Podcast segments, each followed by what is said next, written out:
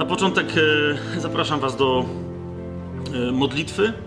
Skończyliśmy e, mm, pięcioksiąg.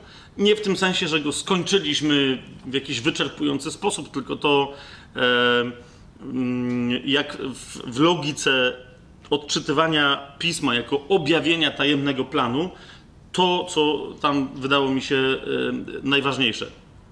Ktoś mnie zapytał, czy nie można byłoby jeszcze przynajmniej ze dwóch odcinków poświęcić pewnym historiom, tak? Synajowi, Górze Choreb, e, e, wyprowadzeniu wody ze skały, jakie, jakie ma i jakie może mieć znaczenie. Ale jeszcze raz, naszym zadaniem tutaj nie jest opowiedzenie wszystkiego, nie da się wszystkiego wypowiedzieć, ale zainspirowanie jak najgłębszego rodzaju lektury. Po pierwsze, szacunku do słowa, które jeżeli coś mówi, to mówi dokładnie to, co mówi, i oprócz tego jeszcze więcej. E, Po drugie, jeżeli, jeżeli takiego e, szacunku do lektury, w ramach której pozwalasz się przemienić temu słowu, które czytasz. Jasne?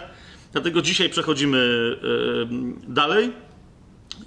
Wciąż będziemy się, tak jak czytając y, pewne historie związane z Mojżeszem i, z jego prawem, odnosiliśmy się do poprzednich patriarchów, tak idąc dalej, siłą rzeczy się będziemy do pewnych kwestii z pięcioksięgu wciąż odnosić. Tak? Więc jeszcze te kwestie będziemy uzupełniać. Ale dzisiaj e, to spotkanie jest poświęcone tylko i wyłącznie temu, co istotne w odniesieniu, e, witaj, temu, co istotne w odniesieniu do księgi Jozułego. A więc dzisiaj bohaterem, e, że tak powiem, sponsorem dzisiejszego e, spotkania naszego jest Jozue, a podstawowym tekstem jest księga Jozułego.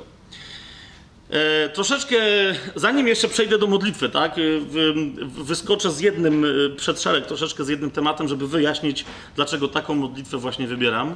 Otóż wielu całkiem sensownie zauważa, że Księga Jozułego dla całego tak zwanego Starego Testamentu jest tym, co list do Efezjan dla Testamentu Nowego.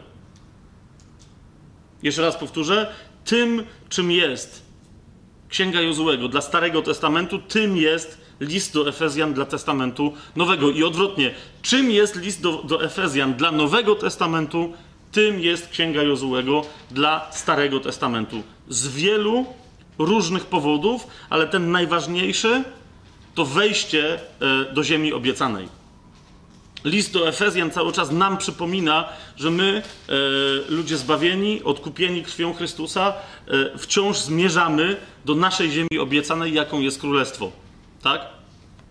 Księga Jozłego dokładnie o spełnieniu tej obietnicy wejścia do ziemi obiecanej, tego królestwa, na które wtedy Izrael czekał, dokładnie, e, prawie że powiedziałbym ze szczegółami opowiada. Ale nie tylko z tego powodu. Dlaczego jeszcze Księga Jozułego jest listem do Efezjan Starego Przymierza? To to jest pytanie, które wam zostawiam częściowo podczas dzisiejszego spotkania, będę na nie odpowiadał, ale nie będę wam na to zwracał jakiejś wyjątkowej uwagi. Więc możecie, je- jeden z tropów czytania Księgi Jozułego to jest, to jest przeczytanie jej na przykład po lekturze listu do Efezjan, co wam e, bardzo polecam, bo wtedy czytanie Księgi Jozułego będzie, albo po prostu przeczytać sobie Księgi, Księgę Jozułego, potem list do Efezjan i wrócić jeszcze raz przeczytać Księgę Jozułego. Naprawdę niesamowita przygoda e, i to jak e, oczy ci się na pewne tematy zaczynają otwierać.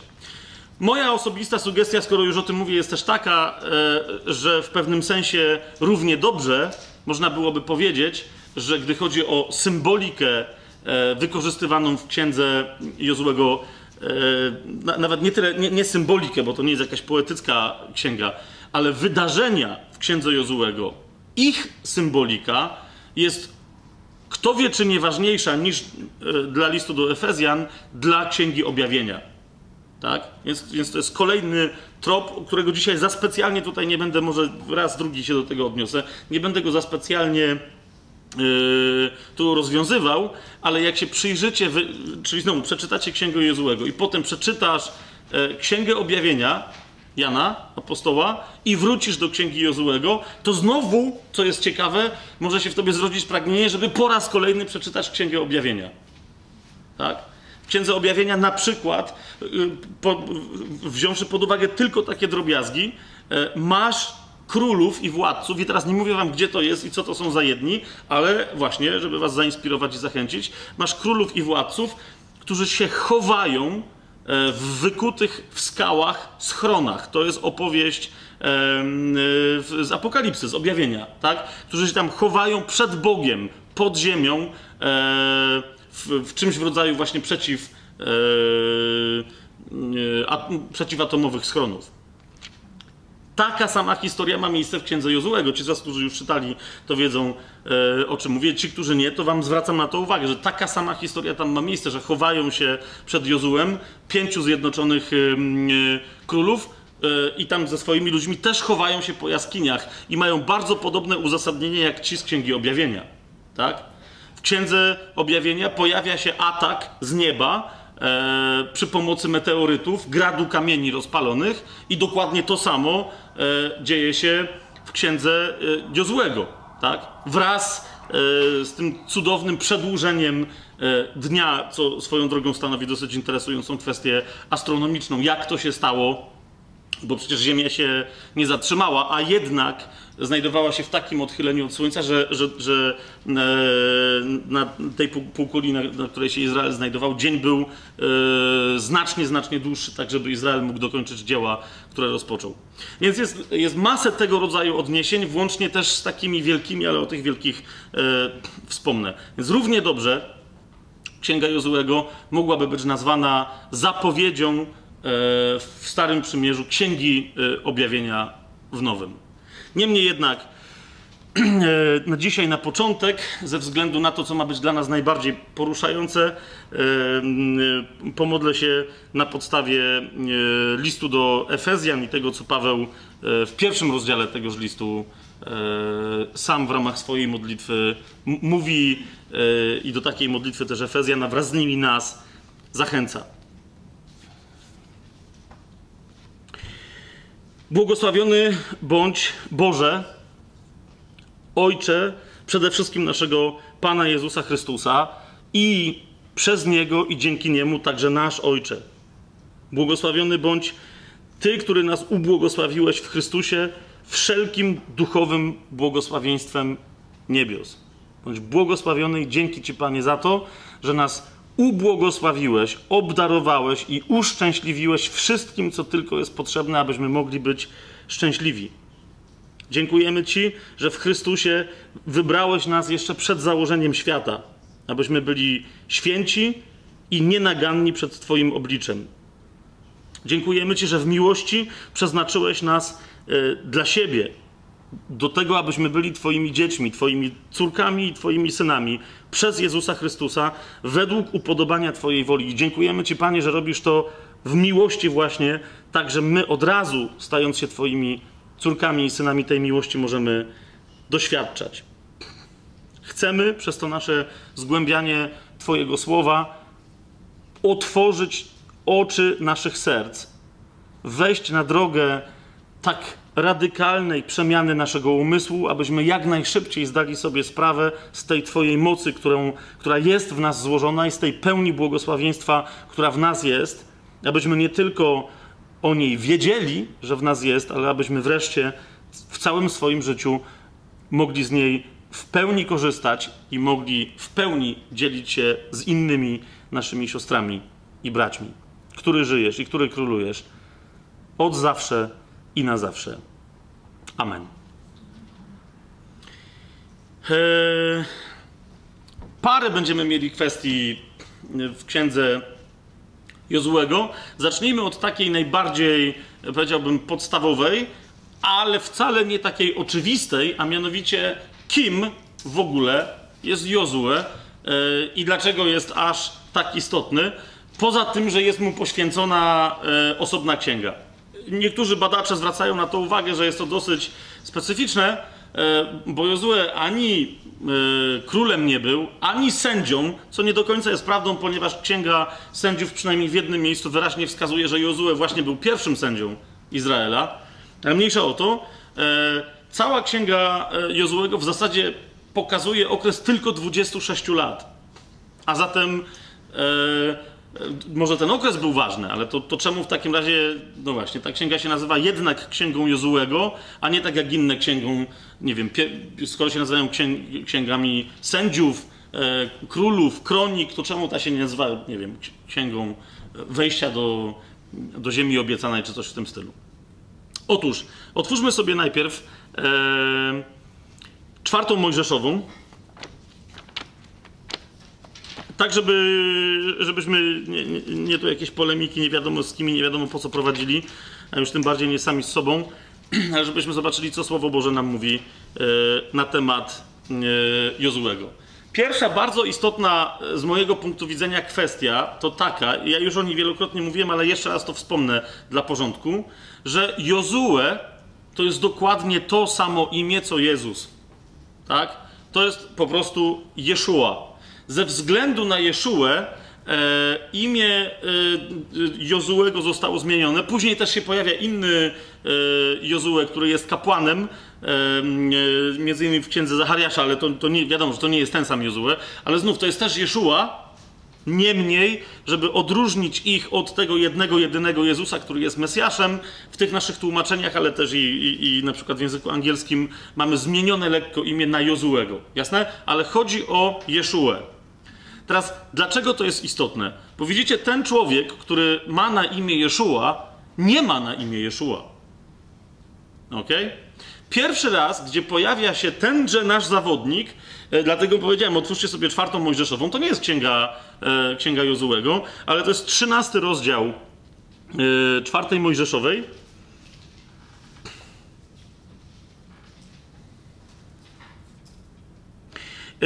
I pojawia się nasz przyjaciel dzisiejszy w wersecie ósmym 13 rozdziału.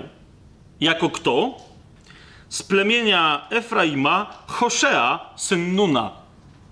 Więc jak widzicie, oryginalnie ten człowiek, a teraz y, zaraz wam pokażę skąd my wiemy, że to jest, y, że to jest Jozue, tak? Ale oryginalnie, y, jako wymieniony jako jeden z naczelników Izraela, zwróćcie uwagę, 13 rozdział, trzeci werset, macie napisane: Mojżesz wyprawił ich z pustyni Paran zgodnie z rozkazem Pana. Wszyscy ci mężowie byli naczelnikami wśród synów izraelskich. A więc, a więc oni są już bardzo ważni, i ten człowiek jest jednym z naczelników Izraela i jest bardzo ważny, i ma na imię Hoszea. Skąd nagle wzięło mu się imię Jeszua czy Jozue? Zwróćcie, yy, przeskoczmy trochę dalej do wersetu 16. Po tym, jak są wymienieni wszyscy ci y, tutaj naczelnicy, zobaczcie, co jest napisane. Takie są imiona mężów, których wyprawił Mojżesz, aby poszli na zwiady do tej ziemi. Hosze zaś, syna Nuna, Mojżesz nazwał Jozue. Ok? A więc teraz pamiętacie, że za każdym razem, kiedy w Biblii ktoś ma jakieś imię i otrzymuje nowe, to ma zawsze bardzo istotne znaczenie. Zwykle tym, który nadaje nowe imię człowiekowi, jest Bóg tak? Lub anioł przemawiający w jego imieniu. Ale może to też być prorok. My już wiemy o tym doskonale, bo jesteśmy po całym pięcioksięgu, że Mojżesz był prorokiem, tak? A więc teraz rozumiecie, jeżeli Mojżesz zmienił Hozeaszowi, bo, bo, to, bo to, tak też można byłoby przetłumaczyć to, to imię, tak? Hoszemu zmienił imię temu synowi Nuna na Joszua, czy Jeszua, Jozue, to to musiała w tym być ukryta jakaś głębsza myśl, tak? Jeszua znaczy Jahwe zbawia, albo Jahwe jest zbawieniem, tak? A zatem już tutaj dostajemy znak, zanim w ogóle się y, w ramach lektury dostajemy do księgi Jozułego, e, że to imię ma znaczenie, a więc i ta postać będzie również mieć znaczenie jego historia będzie mieć znaczenie symboliczne w sensie profetycznym, proroczym. I tu kolejną rzecz chcę Wam przypomnieć, ponieważ mnóstwo ludzi myśli, że proroctwo w Piśmie Świętym polega tylko i wyłącznie na tym, że prorok coś mówi, a potem to coś się spełnia. I to jest prawda. Ale równie dobrze i równie często, jeżeli nie częściej, proroctwo pojawia się nie tyle w słowach jakiegoś proroka, co pojawia się w pewnego rodzaju wzorcu, który zapowiada innego rodzaju wydarzenia, które się odbędą w takim samym wzorcu. Czy jest to jasne, co, e, co teraz mówię? Mówiliśmy trochę o tym, w jaki sposób nie tylko zapowiedzi na temat yy, na przykład Kościoła są zawarte w pięcioksięgu, bezpośrednie, czy na temat Mesjasza, ale też, że w zasadzie przepisy tak? To w jaki sposób iz, y, y, miał się zachowywać y, Izrael, w jaki sposób miała być skonstruowana świątynia, święte świętych i tak dalej. Wszystko to są wzorce, które święta na przykład, tak, w ciągu roku, które miały być obchodzone, obchodzone, obchodzone, były ustanowione jako pewien wzorzec, żeby później ludzie Nowego Przymierza, czyli my, nagle otworzyli oczy i powiedzieli, aha, a więc Mesjasz wypełnił już te święta w swoim życiu konkretnymi wydarzeniami, a więc zamknął je, a te jeszcze są przed nami. Jasne jest to, co mówię? A zatem Jozue nie tylko ma y, wykonać pewne rzeczy jako prorok sam z siebie, ale też jego wydarzenia, które będą mu towarzyszyć w życiu, to co Izrael będzie robił i tak dalej, pewne wzorce, które tam się pojawią, same z siebie będą prorocze. W odniesieniu do kogo? przez imię sami widzicie, że otrzymujemy sygnał w odniesieniu do Mesjasza. Tak? Teraz, skoro już o tym mówimy, y, kiedy otrzymał to imię y, Jozue od Mojżesza, tak? Kiedy?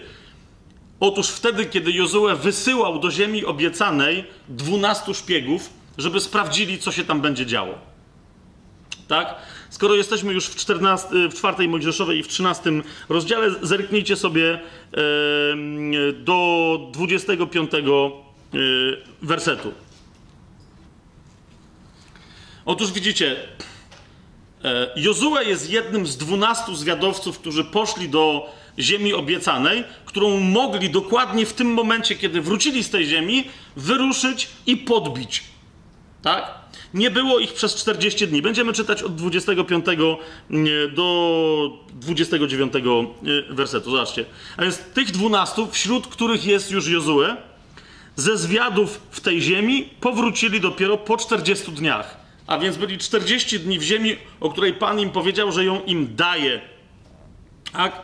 Wrócili z niej. I co się stało? I przyszli do Mojżesza i do Aarona i do całego zboru izraelskiego na pustyni Paran Nawiasem mówiąc, zwróćcie uwagę, jak e, to tak e, naprawdę nawiasem mówiąc, jak e, tłumaczenie, jak Biblia Warszawska opowiada o Izraelu. Tak? Za każdym razem, kiedy tu po hebrajsku jest mowa o zgromadzeniu, o całym zgromadzeniu Izraela, Biblia Warszawska nazywa ich zborem. Tak? Zborem Izraela, a równie dobrze można byłoby to przetłumaczyć jako cały Kościół Izraela. Tak? To jest dokładnie to samo wyrażenie, które jako potem eklezja e, wraca e, w języku greckim. Ono po prostu oznacza zgromadzenie tych, którzy są wybrani e, dla Pana lub po prostu zgromadzenie. Tak? Po prostu zgromadzenie. A więc przyszli do Mojżesza i do Aarona i do całego zboru izraelskiego na pustyni Paran, do Kadesz, zdali sprawę im i całemu zborowi oraz pokazali im płody tej ziemi, do której przyszli. A one były wspaniałe. I opowiedzieli mu, mówiąc: Przyszliśmy do ziemi, do której nas wyprawiłeś. Ona rzeczywiście opływa w mleko i miód, a to są jej płody. A więc mówią: Wszystko, co Pan powiedział na temat tej ziemi, jest prawdą. Ludzie, którzy tam, rozumiecie, nigdy w życiu nie byli, więc nie wiedzieli, co tam zastaną. Dla nich to była jak podróż, e, jak dla nas podróż na księżyc. Ale pojawia się nagle, pomimo tego, że wszystko, co Pan powiedział, jest prawdą, pojawia się zastrzeżenie, 28 werset. Tylko, że mocny jest lud, który mieszka w tej ziemi, a miasta są obwarowane, bardzo wielkie. Widzieliśmy tam także potomków Anaka. Amalekici mieszkają w ziemi Negeb, Hetejczycy, Jebuzejczycy i Amorejczycy w górach, a Kananejczycy nad morzem i nad brzegami Jordanu. Eee, o, co, o co tutaj chodzi? Idzie o eee, potomków olbrzymów. Tak? To są ci, yy, którzy są potomkami Anaka. Okazuje się, że ci zawodnicy, których być może pamiętacie z Księgi Rodzaju, z pierwszej Mojżeszowej, z szóstego rozdziału, tam jest taka wzmianka, która mówi, że w tamtych czasach, w czasach Noego, ale również i później, czyli po potopie, tak? Rodzili się na, na ziemi giganci czy olbrzymi. Niekoniecznie w sensie, że byli gigantyczni, chociaż kto wie, ale na pewno w takim sensie, że się różnili czymś od e, normalnych ludzi, czy gdy chodzi o siłę, czy o wzrost. Tu wygląda na to, że ci em, wręcz różnili się także wzrostem, bo zobaczcie e, 33 werset. A propos tych, jakby ktoś miał wątpliwości, kim są synowie Anaka, mówią, widzieliśmy też tam olbrzymów, synów Anaka, z rodu olbrzymów i wydawaliśmy się sobie w porównaniu z nimi jak szarańcza i takimi też byliśmy w ich oczach. Tak?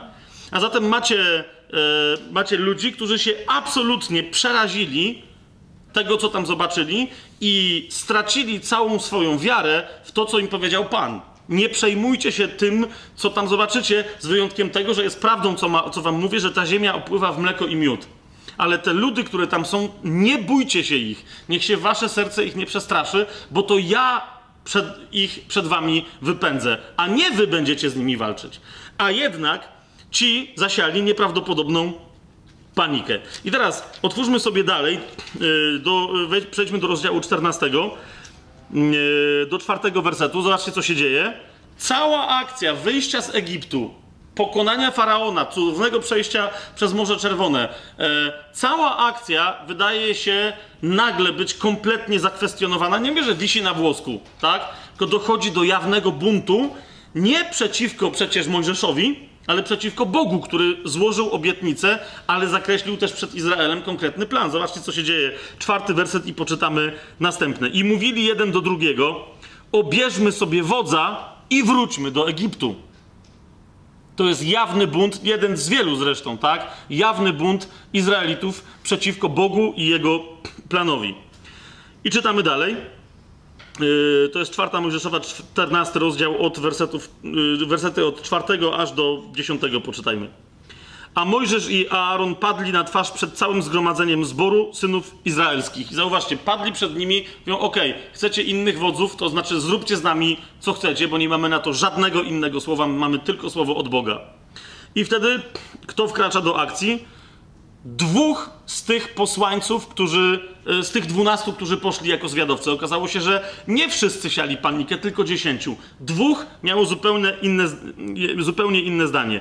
To był właśnie Jozue, syn Nuna i Kaleb, syn Jefunnego.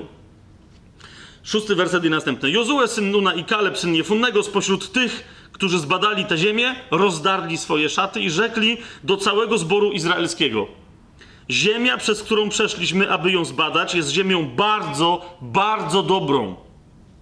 Wiecie, że w Biblii takie podkreślenie się bardzo rzadko tylko zdarza, tak? Że jest ziemią bardzo, bardzo dobrą.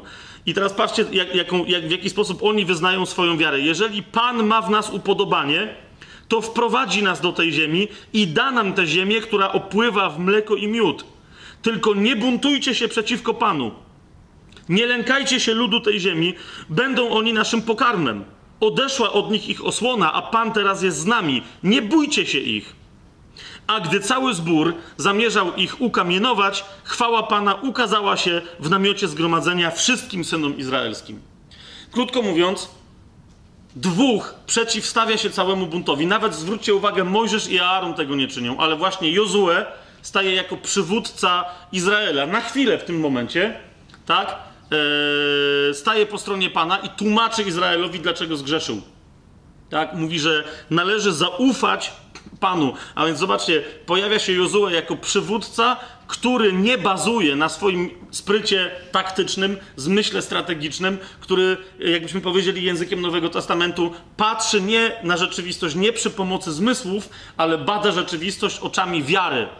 I on mówi: To, co Pan powiedział, że tam jest, to wszystko zobaczyliśmy. Pan jest z nami, Pan nas tam wprowadzi. Nie bądźcie idiotami. Jak się ta e, historia jednak kończy? 14 rozdział, 28 werset. Yy, zobaczcie. Pan po tych tam ich zmaganiach. Nawiasem mówiąc, zwróćcie też uwagę, że żeby móc przeprowadzić dalej swój plan, tym dwóm ludziom, jedynym, którzy stoją po stronie Pana, Pan przychodzi w sposób super ponadnaturalny, nadzwyczajny przychodzi z pomocą, bo ta, to, że stąpiła ta chwała Pana, yy, nagle przypomniało Izraelowi, że aha, Pan, który pogrążył faraona z całą jego potęgą w Morzu Czerwonym, nie może sobie z nami poradzić. Okej, okay, wtedy odstąpili. A więc widzicie, sam Pan broni Jozułego i Kaleba w tej sytuacji. Niemniej, jak ta cała sytuacja się kończy, 14 rozdział, 28 werset do nawet 35 bym przeczytał. To jest ostateczny werdykt, werdykt wtedy, jaki Pan Izraelowi przekazuje. Powiedz im więc, jako żyję, mówi Pan, uczynię wam tak, jak mówiliście wy wobec mnie. To jest, to jest jeden z tych momentów, kiedy Pan przypomina, jeżeli masz wiarę, dzięki temu, że masz relację z Bogiem, to pamiętaj, że, że będzie się cały czas w Twoim życiu sprawdzać, według wiary Twojej niech Ci się stanie. Ta zasada będzie działać w Twoim życiu, tak? Niektórzy mówią, to ja mam przecież teraz jestem chrześcijaninem i mam taką wiarę. Okej, okay, zauważ, w co masz wiarę. Bo jeżeli jesteś chrześcijanką czy chrześcijaninem, masz większy dostęp do mocy Bożej, że się tak wyrażę, to wciąż możesz mieć więcej tego, w co wierzysz, że, że, że masz dostać. Rozumiecie o co mi chodzi? Niektórzy chrześcijanie popadają w masę jakichś dziadostw, dlatego że wierzą, że tak ma być, a nie dlatego, że taka jest wola Boża. Tak? I ty, no ale tym tu jeszcze w Starym Przymierzu przed Panem Jezusem, no, no po prostu, on mówi wyraźnie, uczynię wam tak, jak mówiliście wy wobec mnie, bo oni mówili, że co się stanie, polegniemy i tak dalej. Mówi, chcecie? Proszę bardzo. Na tej pustyni legną wasze trupy i wszyscy zapisani spośród was w pełnej liczbie od 20 roku życia wzwyż, wy, którzy szemraliście przeciwko mnie, nie wejdziecie do ziemi, w której poprzysiągłem was osiedlić. Z wyjątkiem Kaleba, syna Jefunego i Jozułego, syna Nuna. Jasne? E, to jest ten sam Jozue, który wprowadza Izraela potem właśnie e, we współpracy z Kalebem, ale który jako przywódca wprowadza e, Izraela do ziemi obiecanej. Teraz zwracam Wam szczególnie na to uwagę, ponieważ tam się um, pojawia pewien moment. Nie będziemy go dzisiaj jakoś za specjalnie rozważać, ale nie wiem, czy zauważyliście, a jeżeli nie czytaliście jeszcze księgi Jozłego, to Wam zwracam uwagę, żebyście spostrzegli, że pojawia się tam przedziwna historia, mianowicie Jozue otrzymuje nakaz od Pana i go wypełnia, żeby obrzezać całego Izraela. To jest po prostu szokujące, tak? zwróćcie uwagę, oni dostali prawo, tak? Walczyli przez 40 lat na tej pustyni o to, o to prawo, czy Pan z nimi, żeby go, żeby go zrozumieli, a okazuje się, że kiedy wychodzą z tej pustyni po 40 latach, a więc tych wszystkich dziadów tu już nie ma, tak? Tylko ci, którzy w tym momencie mieli poniżej 20 lat, tylko oni weszli, oczywiście oprócz Jozue, Jozuego i Kaleba. Okazuje się, że na tej pustyni nie tylko, że nie przestrzegali prawa synajskiego, ale nawet tego prawa, które pochodziło od przymierza Abrahamowego, też nie przestrzegali. I nie obrzezywali swoich mężczyzn, tak? W księdze Jozuego, e, szybciutko, tylko jak tam sobie e, zerkniemy dla tych z Was, którzy e, się zastanawiają, gdzie to gdzie to się dzieje, to jest w piątym rozdziale. Tak? Bardzo to, tam zresztą to jest bardzo istotne, bardzo znaczące, ale o tym, e, o tym sobie później powiemy, e, że zanim cokolwiek się dzieje, zanim Izrael zaczyna wojnę zwycięską o ziemię obiecaną, najpierw Pan im przypomina podstawę swojego przymierza, tak? którą jest obrzezanie. Tak? A więc widzicie, że oni na tej pustyni w tym pięcioksięgu Pan im powtarzał, powtarzał i powtarzał prawo, ani podstawowego przymierza nawet za specjalnie nie pamiętali. Ale czytamy dalej. A więc nie wejdziecie do ziemi, w której poprzysiągłem was osiedlić z wyjątkiem Kaleba, syna Jefunego i Jozułego, syna Nuna. Lecz dzieci wasze, o których mówiliście, że staną się łupem, te wprowadzę i one posiądą ziemię, którą wy pogardziliście. Wasze trupy zaś legną na tej pustyni. Lecz i synowie wasi będą koczowali na pustyni przez 40 lat i poniosą karę za waszą niewierność, aż zniszczeją wasze trupy na pustyni. I teraz widzicie, niektórzy się śmieją, bo, bo myślą, że to jest taki rodzaj porównania, że ile dni e, e, robili Izraelici zwiat w ziemi obiecanej, i po tym zwiadzie jeszcze nie, nie dotarli do tego, że rzeczywiście to jest obietnica, którą Pan im złożył, to za każdy dzień dostali karę jednego roku, tak? Niektórzy kaznodzieje wręcz tak to jakby opowiadają, jakby oni sami na to wpadli, że jest takie ciekawe połączenie. Tymczasem tu właśnie mamy ten fragment, w którym Pan mówi, że, że tak jest i że to jest jego rozporządzenie i to jest jego wyrok, tak? A nie, że jakiś mądry kaznodzieja coś sobie połączył. Zobaczcie, 34 werset tego 14 rozdziału. Według liczby dni, w ciągu których badaliście tę ziemię, a było ich 40, Dzień licząc za rok będziecie ponosić karę za wasze winy przez 40 lat i doznacie mojej niechęci. Ja, Jachwę, powiedziałem tak i tak postąpię z całym tym złym zborem, który zmówił się przeciwko mnie. Na tej pustyni wyginą i tu pomrą. To je, poza wszystkimi innymi symbolicznymi znaczeniami, jak widzicie, tutaj jest bardzo jasno to yy, przedstawione przez Pana. Tak? 40 dni mieliście, żeby sprawdzić ziemię obiecaną.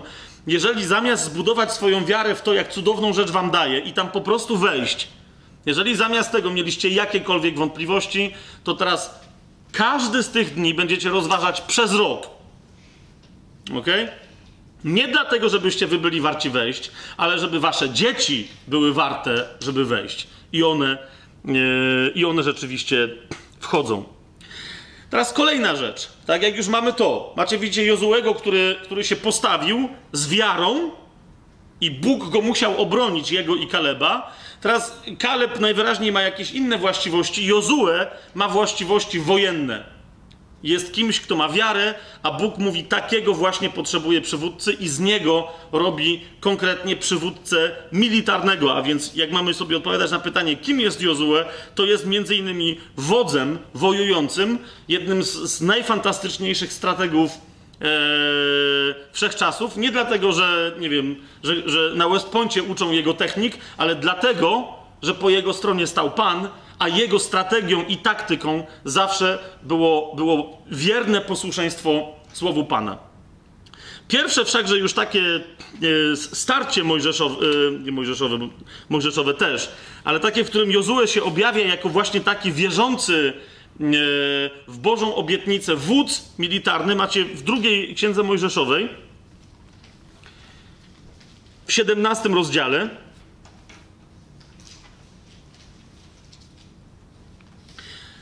nie tylko ten fragment wybieram, żeby wam pokazać, że Jozue rzeczywiście walczy na podstawie wiary, ale też z innego powodu, który za chwilę wyniknie, a który jest, y, myślę, przy okazji postaci Jozuego bardzo, ale to bardzo kontrowersyjny.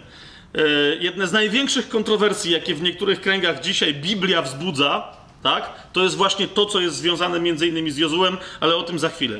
Otóż 17, druga księga Mojżeszowa, tak? Księga Wyjścia, 17 rozdział, wersety przeczytajmy od 8 aż do 16, żeby zobaczyć całą tę krótką historyjkę.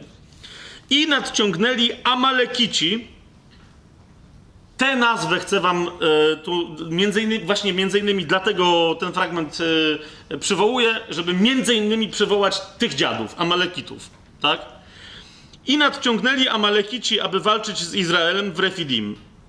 Wtedy rzekł Mojżesz do Jozułego, wybierz nam mężów, a więc widzicie, był to człowiek, e, który, który potrafił, znał się na robocie wojennej, potrafił wybrać odpowiednich woj, wojowników, stworzyć ich z nich, jak że się językiem biblijnym posłużę, zastępy odpowiednie, tak? Łuczników, e, włóczników i tak dalej, i tak dalej, jak oni tam się, procarzy, jak oni tam się wszyscy nazywali.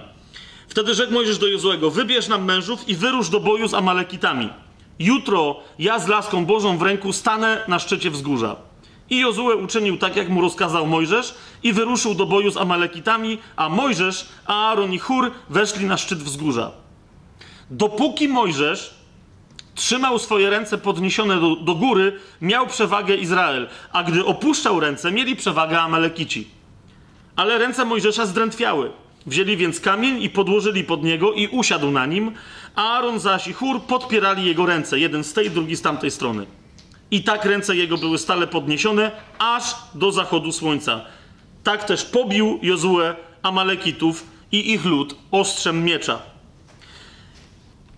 I dlaczego tutaj się nie zatrzymujemy? Bo istotne są teraz te dwa wersety, e, czyli 14 i 15. Wtedy rzekł Pan do Mojżesza: Zapisz to dla pamięci w księdze. I teraz zwróćcie uwagę, bo to się chyba raz jeden w Biblii tak ostry zwrot pojawia. Zapisz to dla pamięci w księdze i wbij to w głowę Jozuego. Wbij to w głowę Jozuego. Rozumiecie, jak, jak, jak, jeżeli język hebrajski się posługuje tak plastycznym zwrotem, to jeszcze co to oznacza? Po prostu wbij to w głowę Jozłego. Naprawdę Mojżesz, nie wiem, czy go czasem nie klepnął parę razy w głowę, tak? Bo oni to no, dość dosłownie rozumieli. Wbij to w głowę Jozłego, że całkowicie wymarzę pamięć o Amalekitach pod niebem. Widzicie, to, to, jest, to jest to, tak? Nie wbij w głowę Jozłego, że za każdym razem jak będzie walczył to, ale wbija mu w głowę pamięć, że Amalekici już dla Boga nie istnieją. Potem zbudował Mojżesz ołtarz i nazwał go Pan sztandarem moim. I rzekł, przyłóż rękę do sztandaru Pana, wojna jest pomiędzy Panem a Amalekitami z pokolenia w pokolenie. Do kogo, kto tu co powiedział? Mojżesz do Jozułego, tak? Mojżesz do Jozułego rzekł e, w posłuszeństwie słowu Pana, żeby wbił Jozułemu do głowy, tak? Że Amalekici już nie istnieją. Rzekł więc Mojżesz do Jozułego, przyłóż rękę do sztandaru Pana, czyli do tego ołtarza, tak? Który został nazwany sztandarem Pana. Wojna jest między Panem a Amalekitami z pokolenia w pokolenie, tak? A więc ma, e, macie kolejny aspekt. Jozue to jest ktoś, kto nie tylko jest wodzem świetnym w sensie militarnym, ale przede wszystkim świetnym dlatego, bo stoi wiarą, opiera się całkowicie na tym, co Pan mu mówi i takie strategie wdraża, o jakich Pan mu mówi, żeby je wdrożył, ale jednym z jego celów ustawionych mu przed oczami jako, jako największy jest wytępienie Amalekitów. Kolejna rzecz. E, oczywiście, e, bo znowu nie będziemy tam potem tego rozważać, ale jeżeli e, chcecie te konkretne strategie Jozułego prześledzić, no to na przykład oczywiście najklasyczniejszą, że się tak wyrażę, w cudzym słowie strategią jest Jericho, tak? Które, no mówię, kto czytał, to pamięta, jak nie czytaliście, to z, z rozmaitych przekazów kulturowych i popkulturowych pamiętacie, ale mimo tego sugeruję wam, żebyście naprawdę bardzo drobiazgowo sobie ten opis przeczytali. To jest szósty rozdział Księgi Jozułego, gdzie Pan powiedział wyraźnie Jozułemu, który miał ogromną ilość wojska, o tym wiemy z pozostałych rozdziałów Księgi Jozułego, żeby atak na Jericho, potężnie obwarowane miasto, odbywał się w siedem dni i żeby polegał na tym, żeby każdego dnia Izraelici przeszli raz dookoła miasta w ciszy. Znaczy, e, mnie kiedyś Chuck Missler rozbawił, doradca, świetny specjalista od Biblii, ale też e, e, doradca amerykańskiego prezydenta, specjalista od wywiadu, kontrwywiadu. On się musiał tu nieźle ubawić, jak zresztą wielu, wiecie, ludzi, którzy się znają na wojskowości, tak? Masz potężną armię, masz wiedzę, to są ludzie, którzy wyszli z Egiptu, a więc też uczyli się, jeżeli, jeżeli Jozue był dobry w militarnej robocie, to znaczy, że uczył się w Egipcie, a Egipt wtedy, to wiecie, to były tamtejsze Stany Zjednoczone tamtego czasu, tak? Więc wiedział, jak się oblega miasta i co... Zresztą widać, że te inne walki wiedział, jak poprowadzić, tak? I Bóg mu mówi, to jest fantastyczna strategia. Żeby mury padły, należy chodzić dookoła nich w ciszy. Raz na dzień. A siódmego dnia macie zatrąbić, tak? I jak zatrąbicie, stojąc dookoła murów, gdzie te mury się. Po prostu one się zawalą wszędzie, a wy tam, gdzie będziecie stali, po prostu walicie na przestrzał prosto w miasto, bo będziecie mieli drogę. No rozumiecie w ogóle, co to jest za koncept? A Jozue, jak sobie poczytacie szósty rozdział, nawet słowem nie pisnął, tak? Nawet słowem nie pisnął. Tylko co zrobił? Powiedział: OK, ma sens. ma sens.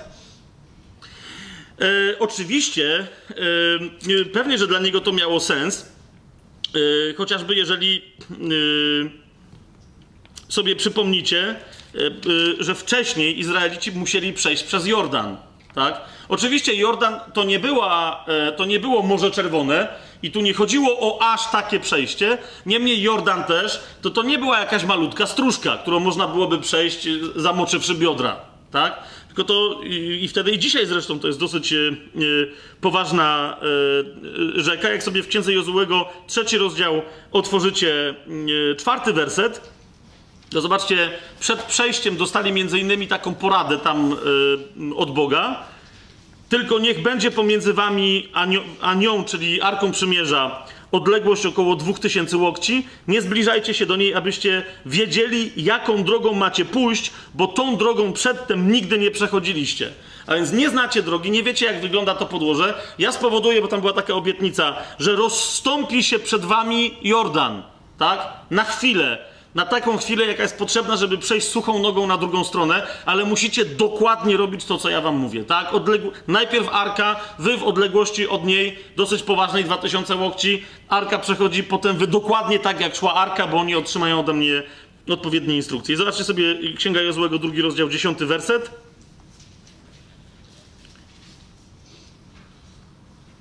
Jozue wtedy powiedział całemu Izraelowi, tak? Bo wiedział, że to są łosie, którym trzeba powtarzać, powtarzać, powtarzać. No tak jak nam, no nie? Jozue rzekł: Po tym poznacie, że Bóg żywy jest pośród was, że na pewno wypędzi przed wami Kananajczyków, Hetejczyków, Chiwijczyków, Peryzyjczyków, Girgazejczyków, Amorejczyków i Jebuzejczyków. Po czym pozna... No właśnie po tym, że przejdziemy przez Jordan, który się przed nami rozstąpi. Słucham? 3.10, tak, to jest trzeci rozdział Jozułego, dziesiąty werset. Natomiast widzicie, w siódmym wersecie Jozue otrzymał od y, Boga osobiste zapewnienie, zwróćcie uwagę, Pan rzekł do Jozułego, dzisiaj, właśnie przed tą przeprawą na drugą stronę, dzisiaj zacznę cię wywyższać na oczach całego Izraela, który pozna, że jak byłem z Mojżeszem, tak będę i z tobą. Widzicie to? Oto macie przywódcę, który działa e, całkowicie e, na bazie e, wiary. Tak? Jest następcą Mojżesza i może będzie wykonywać takie same dzieła jak Mojżesz, tyle tylko, że jego dzieła w dużej mierze były militarne, ponieważ miał podbić ziemię obiecaną. W księdze Jozułego, jak sobie zerkniecie na sam koniec, to zobaczycie, że już jak na początku Jozue był nazywany tylko sługą Mojżesza w wielu miejscach, tak? Potem na początku Księgi Jozuego Bóg mówi, że będzie następcą Mojżesza, tak później na końcu życia jest nazywany dokładnie tym samym tytułem, który Mojżesz wcześniej od Boga otrzymał, czyli sługi Pana. Zobaczcie, Księga Jozuego, 24 rozdział, 29 werset. 24 rozdział, 29 werset. Po tych wydarzeniach umarł Jozue, syn Nuna, sługa Pana, mając 110 lat. Widzicie, jaki tu jest tytuł? Sługa Pana. Dokładnie, e, dokładnie taki sam jak Mojżeszowy. Teraz jeszcze tylko mamy. E, e, zresztą w, na początku Jozułego też już chyba w trzecim rozdziale jest, jest nazywany sługą Pana.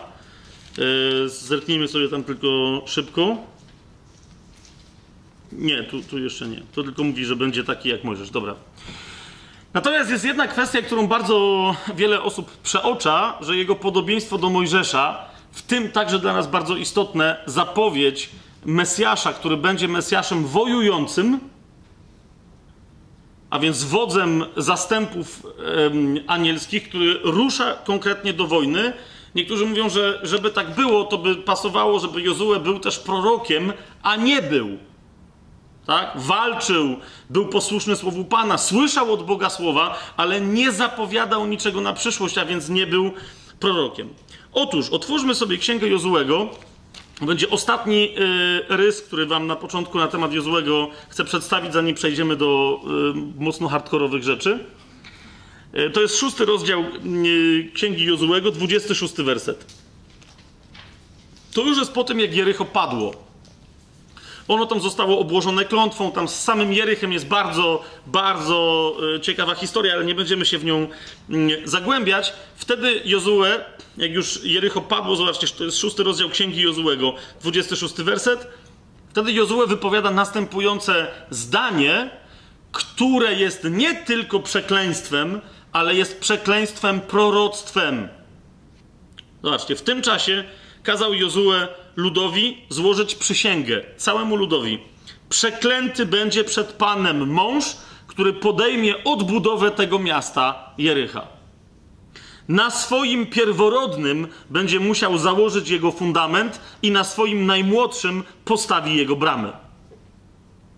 Słyszycie to? Czyli krótko mówiąc, żeby, żeby postawić Jericho, będzie musiał złożyć ofiarę ze swoich dzieci, w tym ze swojego pierworodnego syna jakimś demonom, żeby one mu pomogły odbudować to miasto, nie ma innej możliwości, tak? I teraz niektórzy mówią, no to powiedział, to okej, okay. no to przecież Izrael tego nie zrobił. To się zgadza, ale Jak sobie otworzycie pierwszą księgę królewską, ona jest trochę dalej, tak? Bo, my jesteśmy cały czas tu w wydarzeniach yy, historycznych. Pierwszą księgę królewską w 16 rozdziale, jak sobie otworzycie, wersety 33 i 34, żeby mieć kontekst. Był e, tam jeden dziwny e, król. Macie pierwszą królewską? Dobra. Pierwsza królewska, 16 rozdział, wersety 33 i 34. Był tam jeden dziadowski e, izraelski król Ahab, który odstąpił od Boga, ale zobaczcie, do czego dopuścił. Nie sam nic nie zrobił, gdy chodzi o Jericho, tak? Ale dopuścił od, do odbudowy Jericha i co się wtedy stało? Ahab kazał też sporządzić Aszerę. Czynów takich pobudzających do gniewu Pana Boga Izraela popełnił więcej, aniżeli wszyscy królowie izraelscy jego poprzednicy. Tak? Więc widzicie, mamy do czynienia z królem odstępcą, bałwochwalcą. I co się dzieje?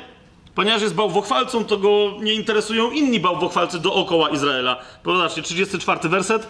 Za jego to czasów, tego właśnie przeklętego Ahaba, za jego to czasów Hiel z Betelu odbudował Jericho. I teraz zobaczcie, co tam jest napisane. Na Abiramie, swoim pierworodnym, założył jego fundamenty, a na Segubie, swoim najmłodszym, jego bramy. Dokładnie według słowa Pana, jakie wypowiedział przez Jozułego, syna Nuna. Widzicie to? Po pierwsze jest stwierdzenie, że to, co Jozue powiedział, się spełniło, ale drugie, co dla nas jest istotniejsze, co jest bezpośrednim dowodem na to, że Jozue był prorokiem, zobaczcie, to jest ta forma, którą Księga Królewska wszystkich proroków nazywa. Mianowicie, że prorok nigdy nie mówi sam od siebie, ale że przez proroka mówi Pan. Tak? Więc zobaczcie jeszcze raz. Według słowa Pana, jakie Pan wypowiedział przez Jozułego, syna Nuna. Widzicie? Z jasne potwierdzenie Słowa Bożego, że Jozue był postrzegany y, przez Pana i później przez innych, nie tylko jako wódz, nie tylko jako militarny, polityczny przywódca Izraela, jako sędzia Izraela, ale także jako jego prorok, dokładnie tak jak Mojżesz. Mamy jasność w tej kwestii? Mamy jasność w tej kwestii? Doskonale. I teraz ta, jak już mamy to wszystko tu opisane i troszeczkę pozaznaczałem parę e, wątków, e, nawet jeżeli troszeczkę e, to żeśmy skrócili kwestię Jozułego, a z drugiej strony taką definicję, kim jest Jozue, nieco encyklopedyczną sobie przedstawiliśmy, chcę przejść do bardzo tej kontrowersyjnej kwestii, o którą dzisiaj wiele osób się rzuca i wręcz się spotykam z takimi sformułowaniami, że ja bym w ogóle zaczął czytać Pismo Święte, ale i tu się pojawia to zagadnienie. Tak? Ktoś inny mówi, niemożliwe, żeby Bóg był dobry, jeżeli Bóg jest Bogiem, to czemu dopuścił? I tu się pojawia to zagadnienie. Mianowicie, że zacytuję jednego mojego znajomego, o co chodzi z całym w tym Biblii, tym w Biblii mordowaniem. O co chodzi z całą w Biblii krwiożerczością? Jak niektórzy powiadają, przecież ja bym w życiu Biblii dziecku nie dał, bo tam Bóg każe się mordować, wycinać w pień mężczyzn, kobiety, dzieci, niemowlęta, zwierzęta, wszystko co oddycha, każe wyrżnąć w pień. Co to za Bóg? Co to za Bóg? Jozue jest, jest między innymi takim gościem, który, no właśnie, któremu Bóg powiedział Amalekici. Oczywiście w wielu innych miejscach mu powiedział wszystkie ludy kananejskie. Plus ci, którzy zostali po, po olbrzymach, synowie Anaka. Wszystkich. Co do jednego. Tak Bóg powiedział. Najbardziej mnie śmieszą, wiecie, ludzie, którzy próbują yy, wobec tego w tej dyskusji odpowiadać argumentem, że tak, ale przyszedł Pan Jezus i na szczęście objawił prawdziwego Boga. To znaczy, że ten tu to był jaki? Nieprawdziwy? Był dokładnie ten sam Bóg. Co więcej, te, to był ten sam Pan Jezus. To nie jest tak, że nagle druga osoba świętej Trójcy się nagle pojawia dopiero w Nowym Testamencie, a wcześniej jej nie ma. To o tym jeszcze będzie za chwilę, tak? Rzeczywiście Bóg się tam pojawił, rzeczywiście Bóg się zawziął na pewne narody. Dlaczego? Dlaczego? Żebyśmy sobie odpowiedzieli na to pytanie, najpierw chcę Wam przypomnieć o bardzo, ale to bardzo istotnej kwestii. Bóg miał plan od początku założenia świata na to, że ludzie się potkną, upadną, spowodują, że cały świat wpadnie w łapy złego. Bóg miał plan, ale tego planu nie objawił, dlatego, że byli podsłuchiwacze. Nie objawił go w pełni i nie objawił go od razu. Tak? Dlatego nasze spotkania się nazywają tajemnym planem. Pamiętacie, list do Efezjan, trzeci rozdział? No to otwórzmy sobie i, i tam sobie zerknijmy. Teraz w troszeczkę innym kontekście jeszcze raz spojrzymy na ten sam temat, tak? List do Efezjan. Trzeci rozdział. Dziewiąty werset. Dokładnie z, z tego miejsca pochodzi nazwa tego naszego cyklu e, i tego naszego studium biblijnego. Tajemny plan, tak? Tam Paweł mówi, że między innymi został posłany po co?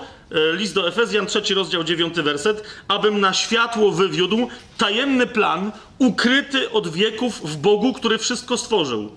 I teraz uwaga, dziesiąty werset, zwróćcie uwagę na to. Aby dopiero teraz nadziemskie władze i zwierzchności w okręgach niebieskich poznały przez Kościół różnorodną mądrość Bożą według odwiecznego postanowienia, które Pan już wykonał w Chrystusie Jezusie, które Bóg wykonał w Chrystusie Jezusie, Panu naszym. Krótko mówiąc, plan zakładał przyjście na świat Mesjasza, tego, którym był, którym wciąż jest i którym na zawsze będzie Jezus. Jego dzieło było tajemnicą. Dopiero kiedy je wykończył na krzyżu, krzyknął, pamiętacie, wykonało się. Wtedy diabeł zajarzył, aha, to o to szło, ale już było za późno. Niemniej za każdym razem ujawnienia jakiegoś rąbka tajemnicy na temat planu, jaki Bóg ma, za każdym razem diabeł, który, o, o, czym już mówiliśmy w poprzednich odcinkach, jest władcą tej ziemi, kiedy się dowiadywał, próbował swoimi możliwymi metodami zniweczyć ten Boży plan. Pierwsze ujawnienie rąbka tej Bożej tajemnicy to jest pierwsza księga Mojżeszowa.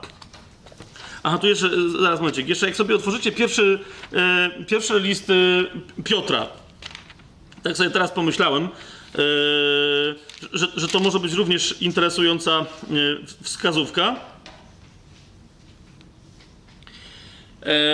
ponieważ e, e, niektórzy tam te, te, tej, tej wiadomości nie widzą. To jest pierwszy list e, świętego Piotra, pierwszy rozdział, dwunasty werset. Od dziewiątego wersetu, widzicie, tu Piotr mówi o zbawieniu, tak? Że celem wiary mm, jest zbawienie dusz. Osiągając cel wiary, zbawienie dusz, i teraz widzicie, on mówi, że to jak się to zbawienie ma dokonać, no to my wiemy, że się właśnie to, o czym mówi Paweł, objawiło w Jezusie, ale że ludziom w poprzednich wiekach, a nie tylko ludziom, ale i aniołom, nie było to znane, nie wiedzieli, do, jak się to stanie, tak? Widzicie, dziesiąty werset, zbawienia tego poszukiwali i wywiadywali się o nie prorocy i tak dalej, i tak dalej. Zobaczcie, mm, dwunasty werset na samym końcu. A są to rzeczy, w które sami aniołowie wejrzeć pragną.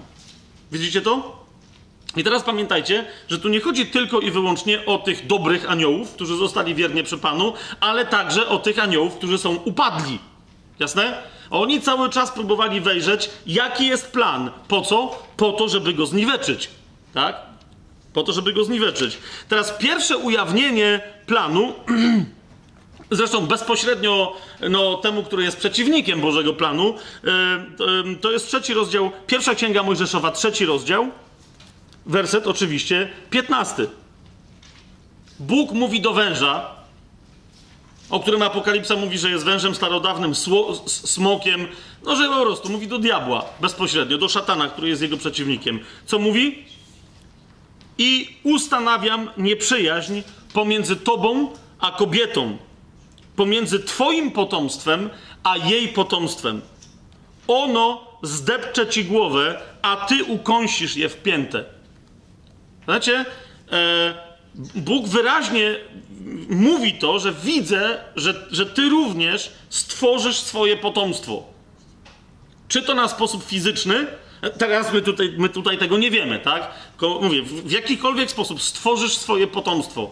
I to potomstwo będzie walczyć z potomstwem kobiety, a więc z ludźmi. Tak? To dziwne potomstwo będzie walczyć z ludźmi ale mówi nie kto inny, nie żaden anioł z nieba, nie żadne inne stworzenie, które ja poślę na ziemię, ale mówi ktoś, kto będzie potomkiem kobiety, ten ktoś zmiażdży ci łeb. Rozumiecie o co idzie? My dzisiaj wiemy, że to był sam Bóg wcielony, Jezus, który, który jest Mesjaszem. Tak? Mamy jasność tu w tej kwestii? Ale wtedy szatan o tym nie wiedział. Co więc się dzieje? Jeszcze raz, zwróćcie uwagę na rozdział szósty. W odpowiedzi na to, yy, rozdział szósty pierwszej księgi Mojżeszowej, pojawiają się na ziemi upadli aniołowie, którzy zaczynają kombinować według opowieści Bożej.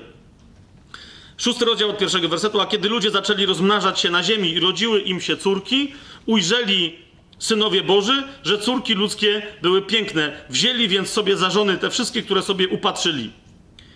I teraz macie ten kluczowy czwarty werset, szósty rozdział, czwarty werset. A w owych czasach również i potem, gdy synowie Boży obcowali z córkami ludzkimi, byli na ziemi olbrzymi, których im one rodziły. To są owi mocarze, którzy z dawien dawna byli sławni. Widzicie to? Sytuacja się tak komplikuje, to znaczy, po pierwsze, powstaje jakieś, jakieś, jakieś, jakieś, powstają jakieś dziwne hybrydy, i naprawdę Biblia o tym mówi dosyć wyraźnie. Oprócz tego ludzie się psują moralnie, etycznie, także się zamieniają w prawie nie ludzi w swojej złości, tak? do tego stopnia, że kiedy y, mamy y, przedstawionego Noego, już nie będziemy teraz tego czytać, bo o tym były całe odcinki poświęcone Noe, ale pamiętacie, było powiedziane, że Noe był nie tylko jedynym sprawiedliwym spośród wszystkich ludzi na ziemi, ale jedynym, który był nieskażony fizycznie. Pamiętacie to? A więc dochodzi do naprawdę ekstremalnej sytuacji, w ramach której, że tak powiem, ludzkie DNA, czyste ludzkie DNA zostaje tylko w Noem. Tak? Dlatego Bóg między innymi zsyła potop na ziemię, żeby sytuację oczyścić i żeby Noe, jego synowie i ich żony, Noego i jego synów, żeby spłodzili na nowo, na nowo potomstwo. Tak? A zatem, a zatem, a zatem to potomstwo się rodzi, okay? ale tu mamy jeden problem, jak sami widzicie. Tym problemem jest skażenie genetyczne. Tak? Otwórzcie sobie czwartą Mojżeszową.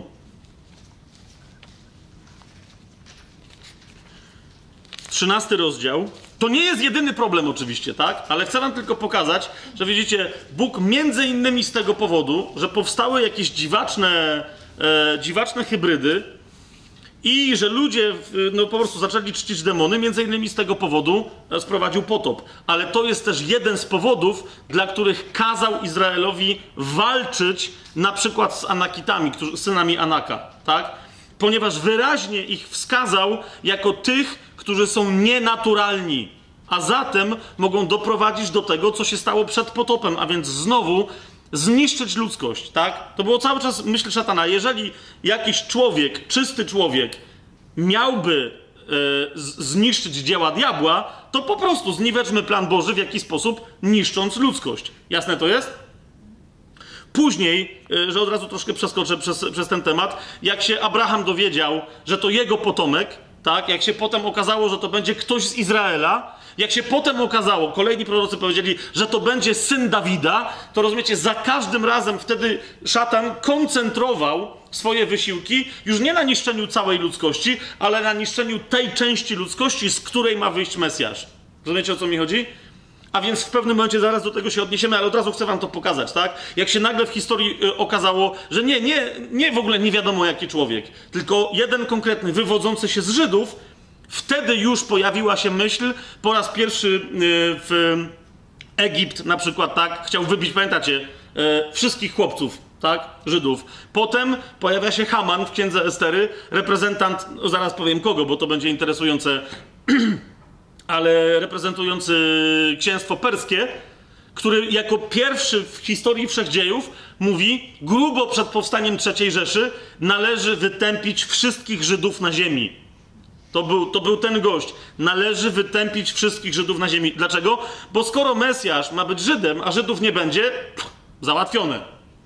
Dlatego później tak mocno był tępiony ród Dawida. Rozumiecie o co? Znowu, to nie byli wszyscy Żydzi, ale to musimy się pozbyć tych, którzy są z rodu Dawida. Macie kolejnego się pacza, tak? Gdzie ma przyjść na świat ten z rodu Dawida? W Betlejem, tak? Herod tam posyła e, się paczy swoich, tak? Żeby wyrżnęli wszystkie dzieci do lat dwóch tak? I tak dalej, i tak dalej. A więc szatan za każdym razem, jak nie wie, co się ma dalej dziać, to mówi przynajmniej ukatrupie wszystkich ludzi, z, z których ma pochodzić Mesjasz, no i już z nich nie będzie pochodzić Mesjasz. Zauważcie, że we wszystkich tych baśniach, opowieściach, które my dzisiaj mamy, ale nie tylko na zachodzie, bo i na wschodzie, tak, e, wśród natywnych e, e, Amerykanów, w sensie Indian tak zwanych i tak dalej, i tak wszędzie tam macie opowieści o tym, że jest proroctwo, że przyjdzie na świat ktoś, kto uratuje wszystkich i są jakieś złe moce, jakaś zła królowa, król, ktoś tam, który, żeby nie dopuścić do tego, wycina komuś tam ich potom, potomków, czy. No wiecie o co mi chodzi, tak? To jest dokładnie to. To jest opowieść o tym, jak szatan, nie wiedząc co zrobi Bóg, próbował przynajmniej zapobiec fizycznie pojawieniu się tego, kto miał być jego reprezentantem i kto miał szatana ostatecznie pokonać. Jasne? Więc teraz tu, czwarta Mojżeszowa, 13 rozdział.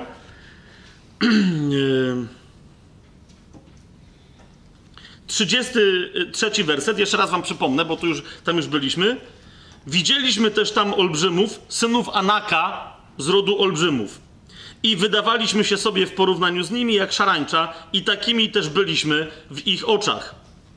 Otwór, no, pierwszą Mojżeszową pamiętacie, 6-4, tak? To są ci sami olbrzymi. Tam się pojawia słowo Nefilim, tam jeszcze parę innych, bo pojawiają się Refaici i tak dalej, ale oni wszyscy są dokładnie z tego samego pnia. Dziwactw, które były owocem połączenia komórek ludzkich z tymi tak zwanych tych synów bożych, e, o których na razie e, mniejsza w tym momencie. Piątą Mojżeszową sobie otwórzcie. Dziewiąty werset. Dziewiąty rozdział i drugi werset.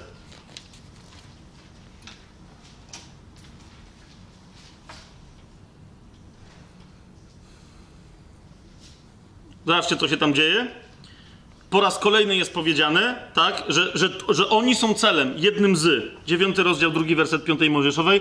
Pokonasz wielki i rosły lud Anakitów, których znasz i o których słyszałeś. Któż sprosta synom Anaka?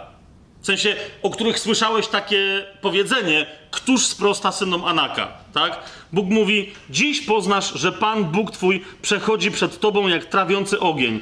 To jest trzeci werset. On ich wytępi i On ich powali przed Tobą, a Ty szybko ich wypędzisz i wygubisz, jak Ci przyrzekł Pan, tak? To jest pierwszy z rodzajów tam, powiedzmy, ludzi dziwnych plemion, którzy po prostu zagrażają fizycznie rodzajowi ludzkiemu. Jak sobie otworzycie księgę Jozułego, bo w końcu y, na niej się koncentrujemy, to zobaczycie, że to 12 rozdział. Mm, tam jest po raz kolejny y, potwierdzone, że dokładnie ten dziwny, zróżnicowany, różniący się od ludzi, tak, lud, pod różnymi nazwami tam funkcjonował, ale że on tam jest rdzenny. Tak? W 12 rozdziale macie tam napisane o tych wszystkich, którzy zostali pokonani przez Izraela jeszcze pod wodzą Mojżesza i wśród nich y, między innymi był kto? Czwarty werset, jak zobaczycie. Oraz tam nad obszarem, który należał do kogo? Do Oga, króla Baszanu, który ocalał z rodu olbrzymów, a mieszkał w Asztarot i w Edrei a panował aż nad pasmem gór Hermon i nad Salchą, nad całym Baszanem, aż do granic Geszurytów i Maachatytów oraz połową Gileadu, stanowiącego też granicę Sychona, króla Heszbonu. Widzicie to? To nie jest więc tak, że tylko w jednym miejscu się pojawiają ci olbrzymi po potopie. Tak? Yy, I jeszcze jak sobie otworzymy w tejże, skoro już jesteśmy w tej księdze, 23 e, rozdział. Stąd widzicie e, jeszcze, że przed rozkazem, żeby niektóre ludy wyciąć w pień, tak, macie między innymi rozkaz nie tylko, żeby ich wycinać, tak, ale macie między innymi rozkaz od Pana dla, dla, Izraela, żeby się z nimi nie żenić nigdy i pod żadnym pozorem i nie mieszać się z nimi, tak? To jest cały czas wyraźnie chodzi o to, jaki inny byłby e, w tym sens, jeżeli nie taki, żeby nie powstawało więcej potomstwo z, z tym, no powiem wprost dzisiejszym językiem, kodem genetycznym, tak? To jest 23 rozdział, zobaczcie, mm, e, wersety 11 do, no 13, dobra. I, i, i ma, po polsku mamy bardzo to słabe, po hebrajsku to jest naprawdę, e, to, to jest tak jakby Bóg chciał powiedzieć, kładę wam to na serce jak kowadło, a na to kowadło kładę wóz, E, drabiniasty, a na, tego, na ten wóz kładę konia, a na tego konia sadzam jeźdźca i jest to Fabian Błaszkiewicz, żeby było ciężej. Po, po prostu, no zobaczcie, 23 rozdział, 11 werset Księgi, Księgi Jozłego. Pilnujcie się usilnie. I druga uwaga, jaka? Pilnujcie się usilnie. To jest to, tak bardzo wam to kładę na serce. Pilnujcie się usilnie ze względu na wasze życie. Widzicie to? On cały czas mówi, bo jeżeli nie wy, to będą oni, tak? To jest wasze zadanie. Nikt inny nie słucha Boga. Nikt inny nie zna historii. Wy ją znacie. Ze względu na wasze życie. Pilnujcie się usilnie ze względu na wasze życie, aby miłować Pana, Boga waszego. Co oznacza co? Żeby wysłuchiwać wszystkich Jego przykazań, w tym, żeby się nie mieszać z tymi konkretnymi ludami. Nie w ogóle z wszystkimi, ale z tymi, które są wskazane przez Pana. Tak? Bo teraz, jeżeli go nie będą kochać i nie będą słuchać tych yy, przykazań, to będzie znaczało, oznaczało, że się będą mieszać, a z tego co wyniknie, 12 i 13 werset, bo jeśli się odwrócicie i przylgniecie do resztki tych narodów, które pozostały u was, nawiasem mówiąc, widzicie, że Bóg je nazywa resztką tych narodów, tak? Więc mówi, nie, to zagrożenie nie jest duże, ale zawsze może się odmienić, bo jeśli się odwrócicie i przylgniecie do resztki tych narodów, które pozostały u was i będziecie zawierać z nimi małżeństwa i pomieszacie się wy z nimi, a oni z wami, to wiedzcie, że Pan, Bóg wasz, tych narodów już nie wypędzi przed wami, ale one staną się dla was pułapką i sidłem, biczem na wasze boki i cierniem dla waszych oczu, aż wyginiecie z tej dobrej ziemi, którą dał wam Pan, wasz Bóg. Tak? Teraz jak czytacie cały pięcioksiąg i Księgę Jozułego, zapewne w wielu miejscach widzieliście yy, i pamiętacie ten, te, to zastrzeżenie. Z tymi ludami, które przed was wypędzę, z tymi ludami, które chcę, żeby były wytępione, macie się nie mieszać, ponieważ ta krew nie ma być dalej przekazywana. Jasne? Więc to jest jeden, yy, yy, jeden z aspektów, który który napra- niektórzy mówią, że ej, ej, nie cudujmy. No nie, nie cudujmy, tak? Naprawdę zrozumienie szóstego rozdziału pierwszej Księgi Mojżeszowej, tego o tych aniołach wstępujących yy, na ziemię, że im się córki kobiece podobały. Tam w niektórych tłumaczeniach słusznie wielu, wiele osób zwraca uwagę, że nawet nie do końca jest powiedziane, że oni współżyli e, z tymi córkami i one im rodziły z córkami ludzkimi i one im rodziły dzieci, ale jak na przykład mamy w polskim tłumaczeniu Septuaginty bardzo ładnie to oddane. Mm, e, nie pamiętam jak ten ksiądz, który to tłumaczył się nazywał, e, ale on tam to oddał, że, te, że, że oni rodzili sobie dzieci przez ludzkie kobiety. Rozumiecie, o co, mi, o co mi idzie? Że tam jest wręcz e, nawet taka delikatna sugestia. Na, dzisiaj, bo ja nie wiem, może jeszcze czegoś innego, ale dzisiaj mi się od razu włącza jakiejś manipulacji genetycznej. Tak? I potem, jak Pan Jezus mówi e, i ostrzega, mówi, że, że z jego powrotem będzie jak za dni Noego. Tak? Że będzie jak za dni Noego i jak niektórzy już od y, paru dziesięciu, trzynastu przynajmniej lat ostrzegają, tak, że jak za dni Noego oznacza między innymi grzeszną, bluźnierczą tendencję, żeby tworzyć hybrydy półludzkie, nieludzkie, na bazie ludz, y, człowieka, nie wiadomo czego, jakichś dziwnych stworzeń. I zawsze był śmiech, że tak, jasne, chrześcijanie czytają Biblię i są porąbani. Ostatnio chyba Kamil, y, ty, ty, ty znalazłeś tę informację, że już, e, gdzie to został zalegalizowany ten projekt? W, no w każdym razie Anglia, tak? I jest jeszcze parę innych krajów, e, gdzie te projekty tworzenia... Stany Zjednoczone, ale Anglia jeszcze wiem, że Indie, tam Chiny, ktoś tam jeszcze, tak? Legalizują te projekty tworzenia hybryd półludzkich, czy, czy w ogóle jakichś zwierzęcych na bazie pewnych kodów e, ludzkich, po to, żeby na przykład hodować, nie wiem, u świni e, części do transplantacji potem dla człowieka, ale też, żeby wszczepiać e, w ludzkie DNA jakieś elementy zwierzęce, żeby na przykład, nie wiem, żołnierze byli sprawniejsi i tak dalej, tak? Kiedyś to były zupełnie z palca wysane historie, a dzisiaj okazują się być, e, być rzeczywistością. Kolejna rzecz. Dlaczego Bóg każe walczyć z tymi ludami.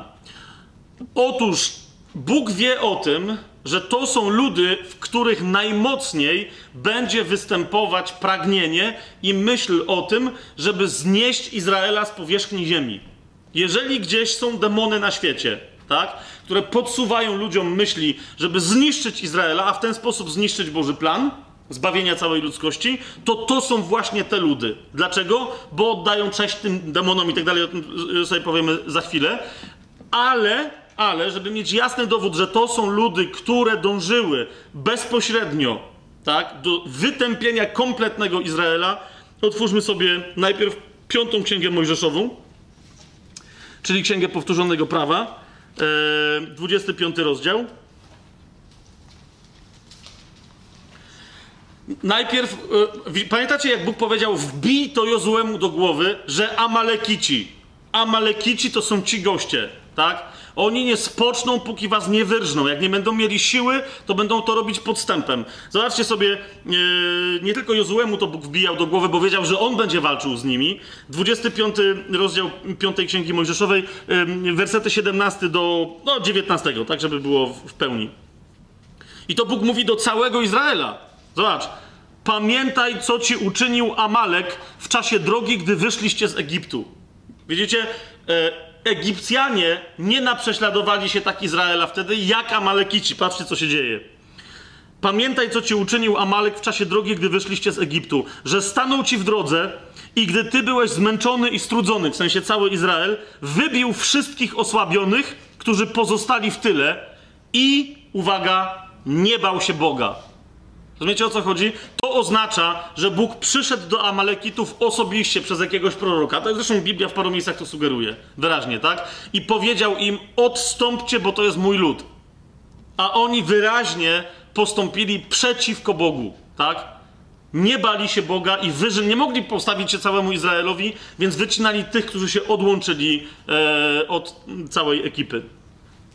I patrzcie teraz 19 werset. Gdy tedy Pan Bóg twój sprawi, że zaznacie spokoju od wszystkich waszych nieprzyjaciół okolicznych w tej ziemi, którą daje ci Pan, Bóg Twój, w dziedziczne posiadanie, to Ty wymarzesz pamięć o Amaleku pod niebem. Nie zapomnij o tym. Rozumiecie, o co idzie? Dlatego było... Wszy... Dzieci kto... to są niewinne istoty, tak?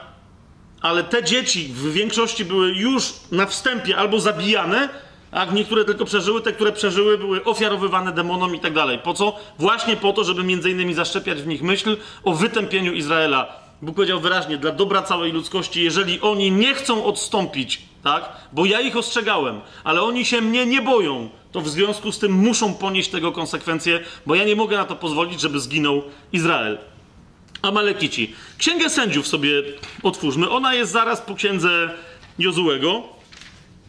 Jest więcej takich fragmentów, ale tylko chciałem wam taki symptomatyczny yy, pokazać.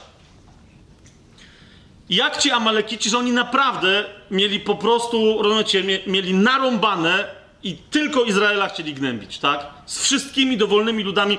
Gdzie nie zobaczycie Amalekitów w Biblii, zawsze się sprzymierzają z kimś. Po co? Po to, żeby jak nie w taki, to inny sposób ukatrupić Izraela. Tak? Jak nie wyrżnąć, to zagłodzić. Jak nie zagłodzić, to spalić. Zobaczcie, szósty rozdział, trzeci werset. I zdarzało się, że gdy Izrael. Trzeci werset i następne będziemy czytać. I zdarzało się, że gdy Izrael zasiał, nadciągali Midjańczycy i Amalekici. Oczywiście. I ludzie ze wschodu i napadali go, czyli Izraela.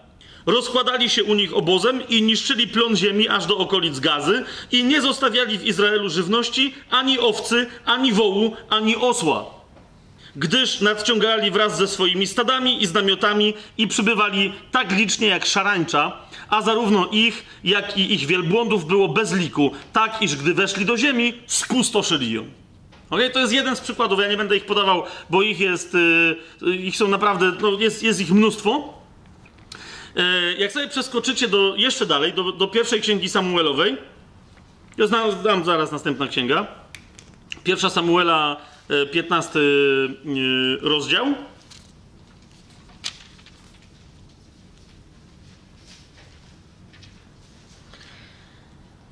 Wiecie, bardzo mało osób pamięta o tym, wymyślają jakieś historie. Wiecie, kto, kto był obrany na króla Izraela po tak zwanej epoce sędziów przed Dawidem? Kto? Saul. Teraz, dlaczego w takim razie to potomek Dawida, a nie potomek Saula e, m, okazało się, że ma być Mesjaszem i ma dziedziczyć i tak dalej? Dlaczego?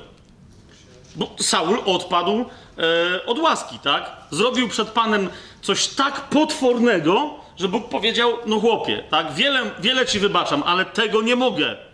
Po tym wszystkim, co teraz usłyszeliście, zobaczcie 15 rozdział. Przeczytajmy sobie trochę więcej, żeby to było jasne. tak? 15 rozdział od pierwszego do dziewiątego wersetu. I rzekł Samuel do Saula. Samuel był prorokiem, e, jak wiecie, postać tytułowa z tej księgi, a Saul był królem, tak? Więc przyszedł prorok do króla i co mu mówi? I rzekł Samuel do Saula: Mnie posłał Pan, abym cię namaścił na króla nad jego ludem, nad Izraelem, więc teraz słuchaj słów pańskich. Skoro przyjąłeś łaskę i uwierzyłeś mi, że ja jestem prorokiem, że cię mogę namaścić, to teraz słuchaj, czego Pan od ciebie chce. Tak, taka jest myśl, tak? Tak mówi Pan zastępów. Chcę pomścić to, co uczynił Amalek Izraelowi, stając mu na drodze, gdy wychodził z Egiptu. Idź więc teraz i pobij Amaleka i wytęp jako obłożonego klątwą jego i wszystko, co do niego należy. Nie lituj się nad nim, ale wytrać. Tu jest właśnie, tu jest właśnie to, to, to sławne, tak? Wytrać mężczyznę i kobietę, dziecię i niemowlę, wołu i owce, wielbłąda i osła. I teraz co się dzieje? Wtedy Saul powołał lud pod broń i dokonał przeglądu w Telaim nad 200 tysiącami pieszych. 200 tysięcy to nawet na dzisiejsze czasy jest dosyć poważna potęga, tak? z którą wyrusza na Amalekitów. A nadto 10 tysiącami z Judy. I przyciągnął Saul pod miasto Amaleka i urządził zasadzkę w dolinie nad potokiem. Ale,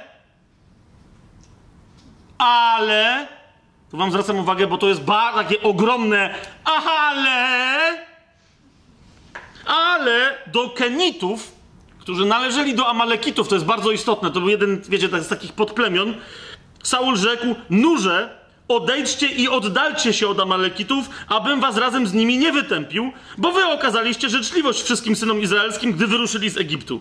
I Kenici odłączyli się od Amalekitów. I pobił Saul Amalekitów od Hawila aż do Szur, które leży na wschód od Egiptu. Uwaga! Agaga, króla Amalekitów, pojmał żywcem, natomiast wszystek lud wybił mieczem. Tak? Więc jeszcze tych dziadów puścił, okej, okay, ale Agaga, który był Amalekitą czy nie? No był, jeszcze był królem, tak? Zostawił. I dziewięć, lecz Saul i jego lud oszczędzili Agaga i to, co było najlepsze wśród owiec i bydła, najtłustsze okazy i jagnięta i wszystkiego, co było wartościowe, nie chcieli przeznaczyć na zniszczenie. Zniszczyli natomiast dobytek, lichy i marny.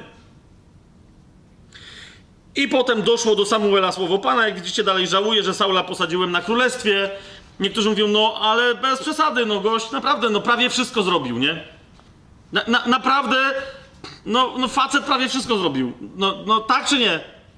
No zrobił prawie wszystko, czy nie? No kurde, prawie wszystko. No tego jednego Amalekitkę małego zostawił. Otwórzcie sobie księgę Estery. Pamiętacie, to, dopiero co o tym mówiłem. W księdze Estery Yy, pojawia się po raz pierwszy na świecie koncepcja taka ekstremalna, nie tak jak w Egipcie, żeby wyciąć wszystkich mężczyzn Żydów, tak? Ale żeby wyciąć kompletnie wszystkich Żydów na świecie, tak? Odpowiedzialny za tą koncepcję był kto? Haman, tak? E, przyboczny e, wielkiego pana nad panami e, perskiego. Otwórzcie sobie księgę Estery, macie ją? Ona jest tam dalej za tam Nahumami i tak dalej. Nehemiaszem i, i, i, tak dalej. Dziewiąty rozdział sobie otwórzcie.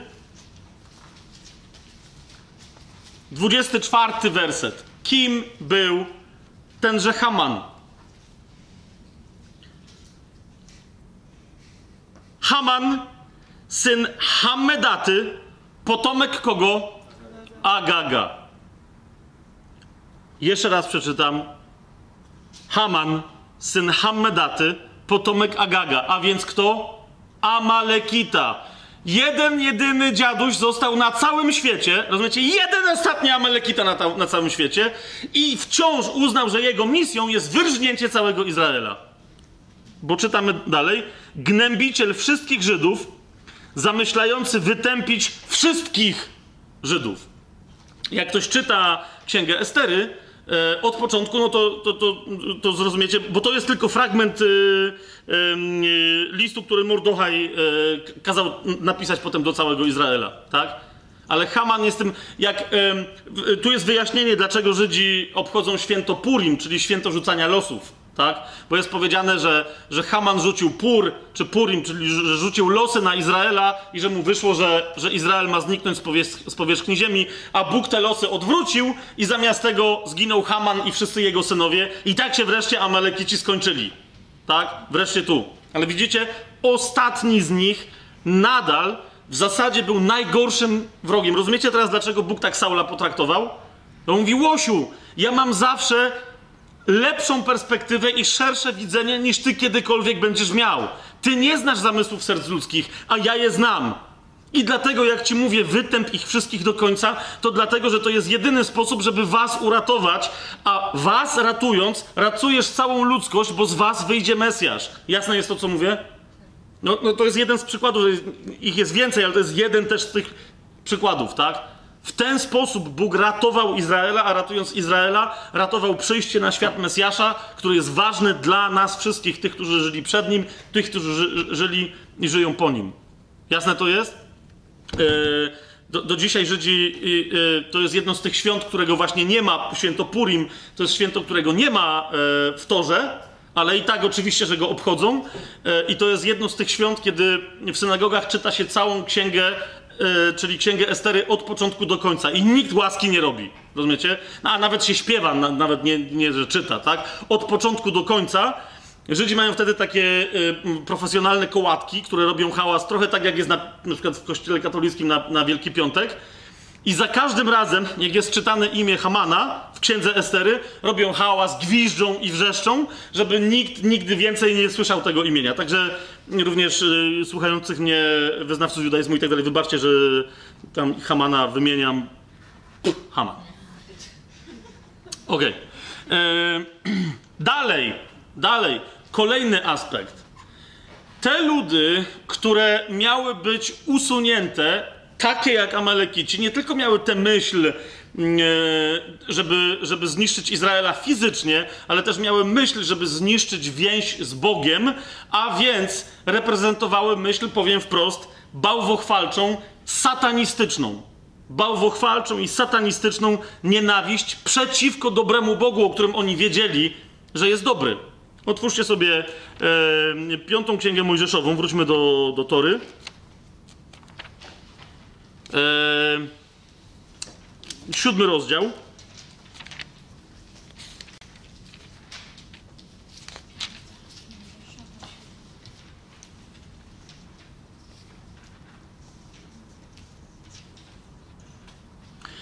Y, Od, y, nie będziemy tego czytać całego, y, ale jak sobie przeczytacie chociażby we- wersety od pierwszego do dziesiątego, piąta Mojżeszowa, siódmy rozdział 1 do 10, to widzicie, tu między innymi Pan o tym mówi, tak? Zobaczcie, przeczytam tylko fragment. Gdy Pan, Bóg Twój, wprowadzi Cię do ziemi, do której idziesz, aby ją objąć w posiadanie, wypędzi przed Tobą wiele narodów. Hetejczyków, Girgazejczyków, Amorejczyków, Kananejczyków, Perezy i tak dalej, i tak dalej, i tak dalej, tak? Siedem narodów liczniejszych i potężniejszych niż Ty, i wydaje Pan Bóg Twój Tobie, i Ty je wytracisz. Obłożysz je klątwą, nie zawrzesz z nimi przymierza, ani się nad nimi nie zlitujesz. Dlaczego? Nie będziesz z nimi zawierał małżeństw. Widzicie tam dalej? To jest, to jest je- jeden z, z wielu tego rodzaju fragmentów. Swojej córki nie oddasz jego synowi, a jego córki nie weźmiesz dla swojego syna, gdyż odciągnęłaby ode mnie twojego syna i oni służyliby innym bogom. Widzicie to? A wtedy zapłonąłby przeciwko wam gniew Pana i szybko by cię wytępił. Lecz tak z nimi postąpicie, to jest kolejna rzecz, tak? Nie tylko ich wykończyć, nie tylko nie zawierać z nimi żadnych, nie brać sobie niewolnic, żeby, ale też zniszczyć ich religię, tak? Tak z nimi postąpicie, to jest piąty werset, ołtarze ich zburzycie, pomniki ich potłuczecie, święte ich drzewa wytniecie i ich podobizny rzeźbione w ogniu spalicie, gdyż Ty jesteś świętym ludem Pana, Boga Twojego. Ciebie wybrał Pan, Bóg Twój spośród wszystkich ludów na ziemi, abyś był Jego wyłączną własnością. Nie dlatego, że jesteście liczniejsi niż wszystkie inne ludy, przylgnął Pan do Was i Was wybrał, gdyż jesteście najmniej liczni ze wszystkich ludów. Uwaga, ósmy werset. Ale z miłości swojej ku wam i dlatego, że dochowuje przysięgi, którą złożył waszym ojcom. Widzicie to? Wyprowadził was Pan możną ręką i wybawił i tak dalej, i tak dalej, i tak dalej. A więc tu mamy to zaznaczenie, tak? Kolejna rzecz, musicie zniszczyć i nie wchodzić w żadną wymianę z ich e, e, religijnym sposobem wyznawania. Sięgnijmy sobie troszkę dalej, to jest piąta Mojżeszowa, ale do dziewiątego rozdziału jakbyśmy przeskoczyli.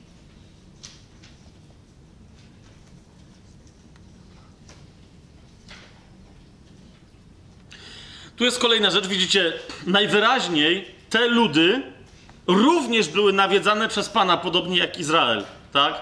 I w odróżnieniu od Izraela nie miały ani jednego reprezentanta. Zresztą pamiętacie, jak się Abraham na przykład targował, mówi, gdybyś znalazł w tym mieście choćby dziesięciu sprawiedliwych, pamiętacie to? To czy byś je zniszczył? Pan powiedział nie. Ale potem wiemy, że miasta zostały zniszczone, a więc nawet dziesięciu sprawiedliwych nie znalazł, tak? Więc teraz yy, to jest piąta Mojżeszowa, dziewiąty rozdział, zobaczcie, czwarty i piąty werset. Pan im to mówi wyraźnie, tak? Nie myślcie sobie, że tu o was chodzi. Zobaczcie, co jest grane. Lecz gdy Pan Bóg Twój wypędzi ich przed Tobą, nie mów w swoim sercu, to przez wzgląd na moją sprawiedliwość wprowadził mnie Pan, abym wziął w posiadanie tę ziemię, ale z powodu niegodziwości tych narodów wypędził je Pan przed Tobą. Nie dlatego, że Wy jesteście dobrzy, ale dlatego, że oni są źli. I skończył się już okres czekania, aż się nawrócą, tak? Zobaczcie, piąty werset. Jeszcze raz. Nie przez wzgląd na Twoją sprawiedliwość i prawość Twojego serca idziesz, aby wziąć ich ziemię w posiadanie, ale z powodu niegodziwości tych narodów wypędza je Pan, Bóg Twój przed Tobą i aby dotrzymać słowa, które Pan dał pod przysięgą Twoim ojcom Abrahamowi, Izaakowi i Jakubowi, tak? Ze względu na niegodziwość tych narodów. Jaka to mogłaby być niegodziwość? Najpierw sobie sięgnijmy do całkiem historycznej księgi, a więc do księgi Psalmów. Niektórzy myślą, że już o tym wielokrotnie mówiliśmy, tak? Że księga Psalmów yy, to jest księga prawa, księga mądrości, ale także zawiera w sobie mnóstwo informacji historycznych. Jak sobie otworzycie Psalm 135.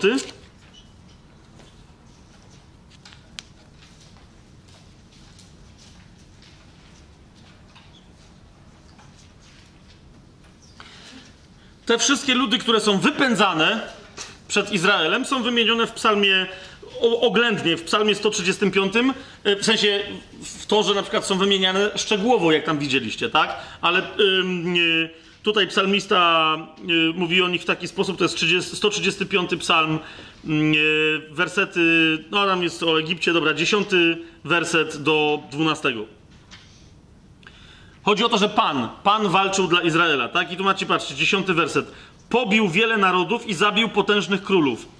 Sychona, króla Amorejczyków i Oga, króla Baszanu. Pamiętacie, to był y, jeden z olbrzymów, tak? I co? I wszystkie królestwa Kanaanu. Wszystkie królestwa Kanaanu. To są, to są te ludy, o których yy, szczegółowo wiemy story, ale też z księgi Jozłego, jak z poszczególnymi miastami, yy, tymi państwami, miast, miastami, polis takimi yy, kananejskimi musiał Jozue walczyć. I teraz przejdźmy do psalmu 106. To jest bardzo istotne. Jak Pan mówi o niegodziwości tych narodów, to otwórzcie sobie psalm 106.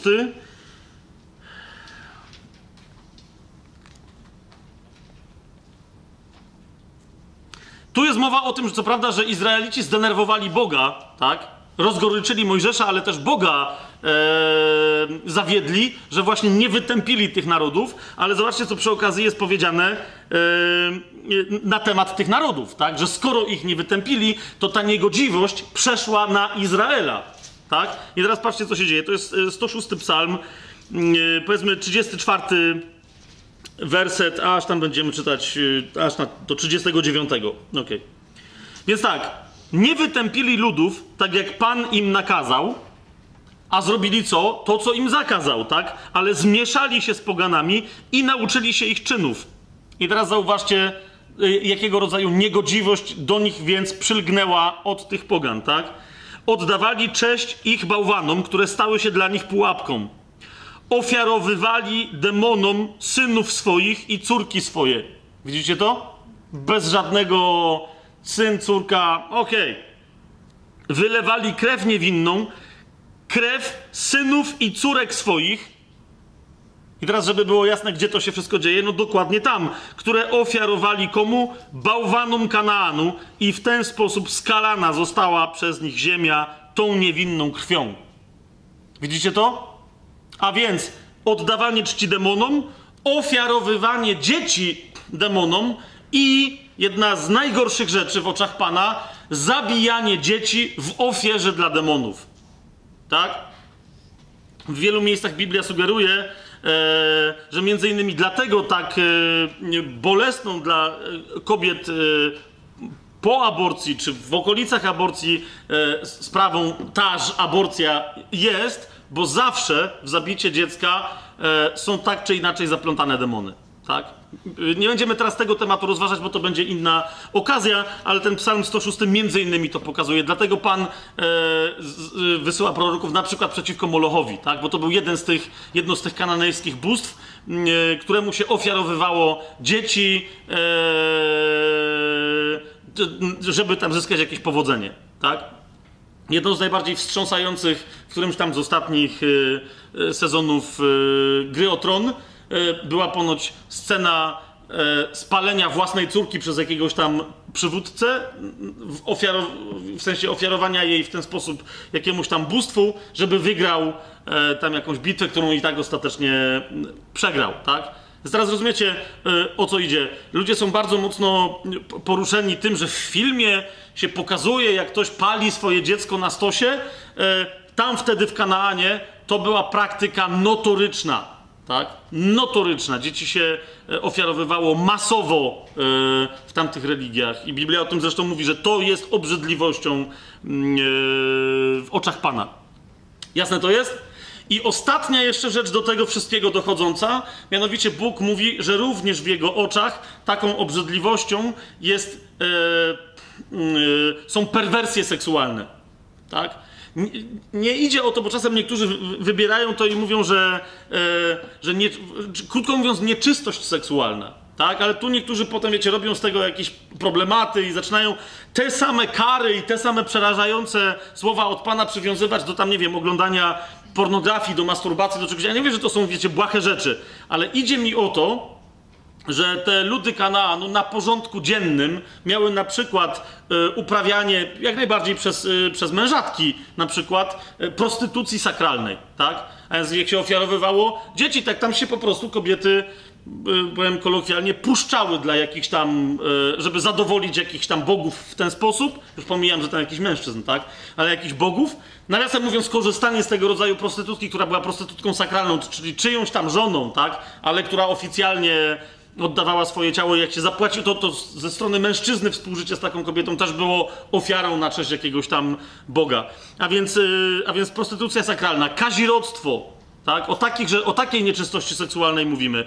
Pedofilia, homoseksualizm, zoofilia, tak? To był, ja wiem, że teraz znowu niektórzy się rzucą, że, że, że co ja wkładam pomiędzy takie historie homoseksualizm.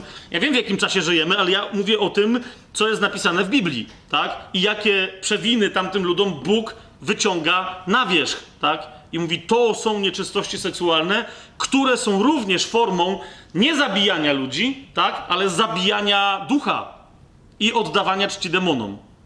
Yy, Trzecią Mojżeszową, jak sobie otworzycie, bo ja nie, nie chcę tego, wiecie, za bardzo rozważać, yy, bo to jest jakby najmniej w- z tych trzech argumentów, które podałem, to to jest ostatni, w pewnym sensie trochę najmniejszy, ale nie mniej istotny mimo wszystko argument dla usunięcia tych ludów, tak?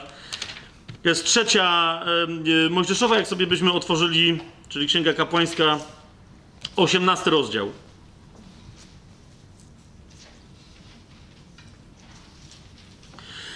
Widzicie, w Egipcie było podobnie, ale Bóg wyraźnie mówi, że tak też jest yy, w ziemi kananejskiej, wśród tych wszystkich ludów tam, tak? To jest 18 rozdział, trzeci werset. Nie czyńcie tak, jak się czyni w ziemi egipskiej, w której mieszkaliście. I nie czyńcie też tak, jak się czyni w ziemi kananejskiej, do której was prowadzę. Widzicie to? Trzeci werset. Ale o co Bogu chodzi? Yy, przeskoczmy do szóstego wersetu. Nikt nie będzie się zbliżał do swojego krewnego, aby odsłaniać jego nagość. Ja jestem Pan. Widzicie, od czego się zaczyna? Od kazirodztwa, tak? Od tego się zaczyna. I teraz, to, i to się tu teraz ciągnie yy, yy, macie na przykład 23 werset, tak? Y, Nie będziesz obcował z żadnym zwierzęciem, bo przez to stałbyś się nieczysty. Także kobieta nie będzie się kładła pod zwierzę, aby się z nim parzyć, bo jest to ohyda, tak? Yy... No, no i tak dalej. Macie cały ten od szóstego rozdziału, macie dokładnie powiedziane, bo Bóg wiedział, że zawsze jakiś jełop się znajdzie, który wymyśli, że okej, okay, no nie, ale jeżeli to nie będzie moja córka, tylko córka mojego, nie wiem, teścia, to mogę się z nią zabawić i tak dalej. Więc tu jest wyraźnie powiedziane, czyjej nagości nie będziesz odsłaniać, z kim nie będziesz współżyć, że mężczyźni z mężczyznami yy, yy, nie będą współżyć. Między innymi y, tu się znalazł też zapis chroniący kobiety, bo to w starożytności w ogóle nie było szanowane i pokazujący, że kiedy kobieta ma okres, powinna być nietykalna. Tak? I nie ma żadnej wtedy mężczyzna do niej żadnego mm, prawa. To jest 19 werset. Nie zbliżaj się do kobiety, aby odsłaniać jej nagość w czasie jej nieczystości miesięcznej. Widzicie to? I tak dalej, i tak dalej, aż do wersetu 24. Nie kalajcie się tym wszystkim, mówię to, to aż do 23 wersetu macie tam cały zestaw. Nie kalajcie się tym wszystkim, gdyż tym wszystkim kalały się narody, które ja przed wami wypędzam. Także i ziemia została skalana, przeto ukarałem ją za jej winę i wyrzuciła ziemia swoich mieszkańców. Widzicie o co mi chodzi? Bóg wyraźnie mówi, że to są zachowania, które sprowadzają przekleństwo. Tak? Te wszystkie, które tam w tych y, zestawach są wymienione. A teraz zwróćcie uwagę. Ludy kananejskie odsłaniają nagość bliskich, kogoś, współżyją ze zwierzętami, różne tam historie. Tak? Powinno wam zacząć dźwięczeć w pamięci pierwsza Mojżeszowa. Był jeden taki zawodnik, który w ten sposób zgrzeszył w oczach Pana i jak widać, tak się to potem ciągnęło. Pierwsza Mojżeszowa, jak sobie otworzycie, tylko dla przypomnienia, yy, dziesiąty rozdział. Był jeden taki syn yy, Noego, który, no, no właśnie, yy, zrobił coś tak yy, dziwnego, że jego imię wręcz nawet w języku polskim funkcjonuje jako, jako swego rodzaju badziew, tak? Jakich synów miał yy, Noe? Sema, Jafeta i kogo? Hama! Oczywiście, że tak. I to przez cecha jeszcze po polsku pisanego, żeby było jasne, że ten ham był hamem. Ok? Otóż y, dziesiąty rozdział, zobaczcie, dwudziesty, yy, dwudziesty drugi werset.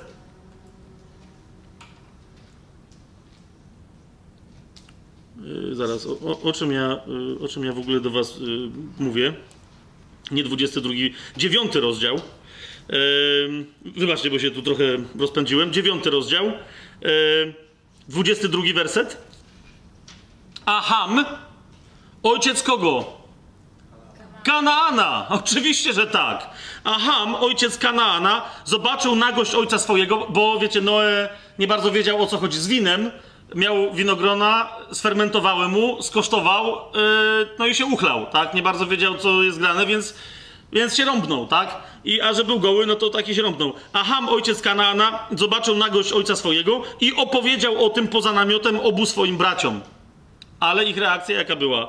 Wtedy sam i Jafet wzięli szatę, nałożyli ją sobie na ramiona i podeszli tyłem i przykryli nagość ojca swojego, a ponieważ oblicza ich były odwrócone, nie widzieli nagości ojca swojego.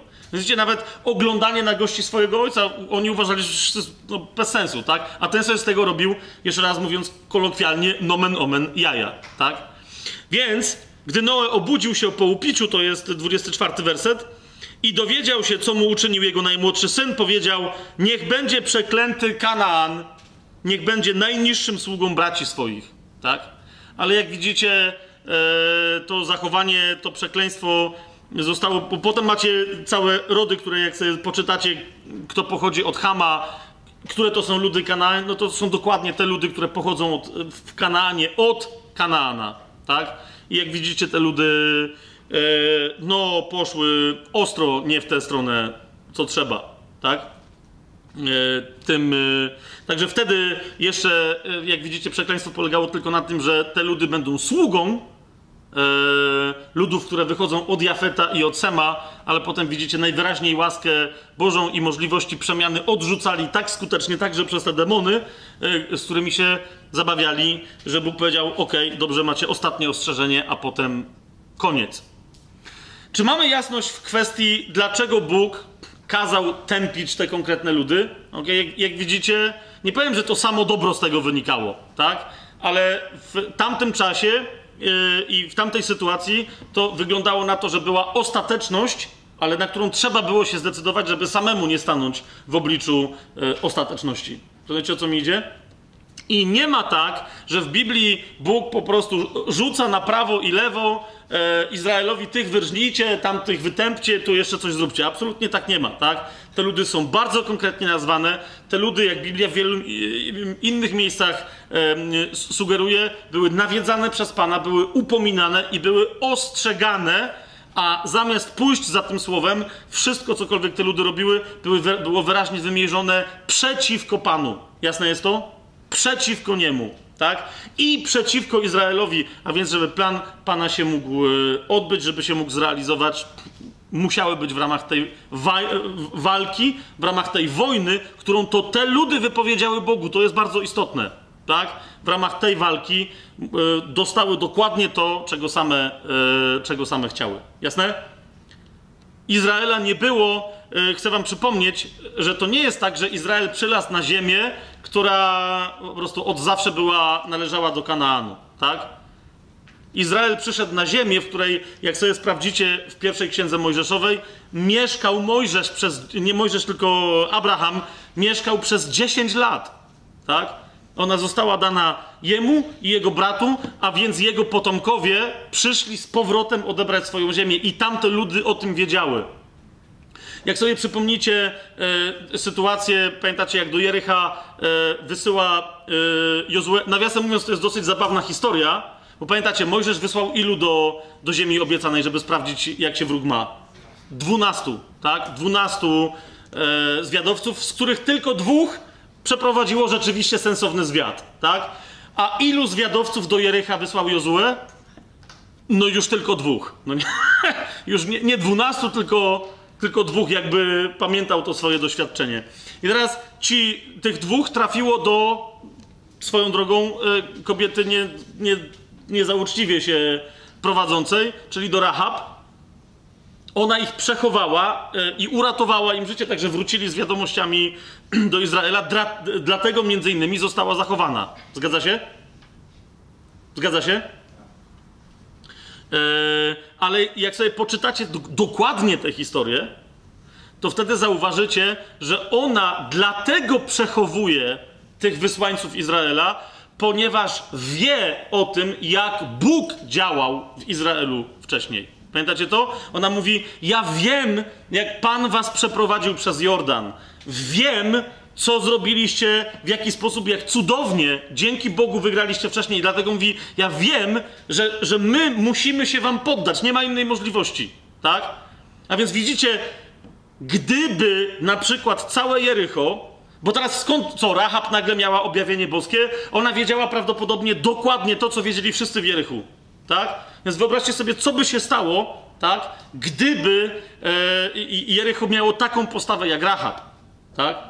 Być może mogliby uciec, bo akurat Jericho to tam tak? Być może mogłyby się sprawy inaczej potoczyć, ale widać wyraźnie, że z całej zatwardziałości serca całego Jericha jedna Rahab, tak? Przyjęła wiadomość od Boga i przyjęła ją jako dobrą nowinę i została zachowana. Nawiasem mówiąc, e, ona się potem pojawia w poważnych genealogiach, na przykład pochodzenia Pana Jezusa. Tak? Więc. E, teraz tak. Kolejna rzecz, która jest bardzo istotna, dwie rzeczy, oprócz tych, które Wam e, tutaj pokazałem, to Chyba, że tu jest, bo rozumiecie, to jest nie aż tak ważna kwestia, ale wciąż bardzo ważna, tak? Czy macie jakieś pytania a propos tego wymordowywania tych ludów i tu, czy coś tu jest niejasne? Okej, okay. Wszystko gra. Czyli w jakichś tam rozmowach, jakie później macie, to też wiecie, jaki nie ma, nie ma żadnej nieuzasadnionej krwiożerczości. W Biblii jest tylko wojna, która jest naprawdę wojną sprawiedliwą, tak? Jest wojną sprawiedliwą i nie bez ostrzeżeń dla tych, którzy e, potem okazują się być e, jej e, ofiarami. Teraz kolejną rzeczą, którą, na którą chcę zwrócić Waszą uwagę, to jest, że Księga Jozułego w fantastyczny sposób może być czytana jako przedstawienie postaci Mesjasza walczącego. Tak? Bardzo wiele osób mówi, że no, Bóg Starego Testamentu to jest ktoś tam, a Pan Jezus w Nowym Testamencie jest taki w ogóle super.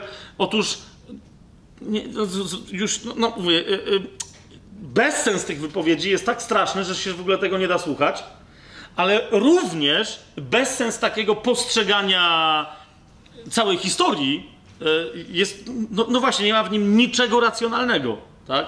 Bo Jezus pojawił się na świecie i był rzeczywiście łagodny, taki e, właśnie ten, ten, ten, ten Mesjasz cierpiący, syn Józefa, okay? to był bardzo krótki wycinek historii. Jezus, nawiasem mówiąc, o, o, tym, że to jest bardzo wyjątkowy moment Jego łaskawego nawiedzenia, który na szczęście po Jego wniebowstąpieniu nadal trwa. Na szczęście dla tych, którzy wciąż się nie mogą zdecydować, żeby w Niego uwierzyć, tak? Ale Jezus wyraźnie sam siebie przedstawił, że teraz w tym momencie przyszedł na świat jako Mesjasz łagodny, ale nie zawsze wcześniej tak było i nie zawsze tak będzie. Tak? Otwórzmy sobie Ewangelię Łukasza. Chcę wam na to zwrócić uwagę, bo to Jezus sam o sobie e, tego typu rzeczy mówi, tak? W Ewangelii Łukasza, e, tam jest zresztą nawiasem mówiąc taka historia dosyć e, niepoważna, w ramach której ziomkowie Jezusa chcą, chcą go zabić za to, za to, co powiedział sam o sobie. Niemniej to nas później nie interesuje. Czwarty rozdział Ewangelii Łukasza sobie otwórzcie. Jezus po kuszeniu na pustyni, napełniony Duchem Świętym, y, zaczyna nauczać i przychodzi do Nazaret, do swojego y, wtedy miasta rodzinnego. Przyszedł do synagogi, no i tam wszyscy zauważyli, że on przychodzi jako nauczyciel, więc dali mu do przeczytania księgę, żeby coś przeczytał i potem, żeby coś na ten temat, jakieś kazanie, homilię jakąś, żeby wygłosił, tak? A więc to jest czwarty rozdział Ewangelii Mateusza, Łukasza, yy, od 17 wersetu będziemy czytać. I podano mu księgę proroka Izajasza, a on otworzywszy księgę, natrafił na miejsce, gdzie było napisane, no więc skoro na, wiemy, że na, na to miejsce natrafił skąd? No bo przeczytał ten fragment. Jaki? Duch Pański nade mną, przeto namaścił mnie, abym zwiastował ubogim dobrą nowinę. Posłał mnie, abym ogłosił jeńcom wyzwolenie, a ślepym przejrzenie, abym uciś, uciśnionych wypuścił na wolność, abym zwiastował miłościwy rok Pana. I zamknąwszy księgę, oddał ją słudze i usiadł, a oczy wszystkich w synagodze były w niego wpatrzone. Zaczął tedy mówić do nich: Dzisiaj wypełnia się to pismo w uszach waszych. Widzicie to? A on mówi, to ja jestem. To ja jestem. Ale teraz, a potem reakcja jest dosyć taka gwałtowna. Niemniej, na co chcę wam zwrócić uwagę? Jezus nie przeczytał tego fragmentu do żadnego sensownego końca. Otwórzcie sobie księgę Izajasza, a więc ten fragment, który Jezus e, czytał. Księga Izajasza to będzie 61 e, rozdział. A więc istotne jest nie tylko, co Jezus przeczytał, ale też czego nie przeczytał. Była jedna z zapowiedzi Mesjasza, tak? A on powiedział, że, że, że mówi, to się do mnie odnosi. To teraz w tym momencie, kiedy to słyszycie, to się spełnia, tak? 61 rozdział, widzicie, to jest ten fragment od pierwszego wersetu, tak? Widzicie? Duch Wszechmogącego mm, Pana nade mną, gdyż Pan namaścił mnie. Macie to? 61 rozdział, pierwszy werset. Ale teraz, gdzie Jezus przerwał? Zobaczcie, drugi werset. Abym ogłosił rok łaski od Pana i co? I dzień pomsty naszego Boga. Ale Jezus tu przerwał. Kapujecie? W najmniej sensownym momencie. Tu nie ma ani kropki, ani przecinka. Oczywiście w hebrajskim, ale chodzi mi o to, że tu się, to jest sam środek wersetu. Co więcej, wersetu, który wyraźnie sugeruje, że to jest całe zdanie. Jezus przerwał, abym ogłosił rok łaski od Pana, bum, i zwinął rulon, tak? A wszyscy wiedzieli, że jest dalej i dzień pomsty naszego Boga. Pomsty, po której przyjdzie pocieszenie wszystkich zasmuconych. Widzicie to tam dalej? Abym dał płaczącym nad Syjonem zamiast yy, yy, zawój, zamiast popiołu, olejek radości zamiast szaty żałobnej. Te wszystkie rzeczy tam dalej one są już obietnicą tego, co się ma wydarzyć wierzącym w królestwie tysiącletnim, ale które się zaczyna od czego? Od wielkiego dnia gniewu pańskiego. Dzień pomsty naszego Boga. Jezus powiedział: To, co się teraz spełnia na waszych oczach, to jest wszystko to, co będzie przed dniem pomsty.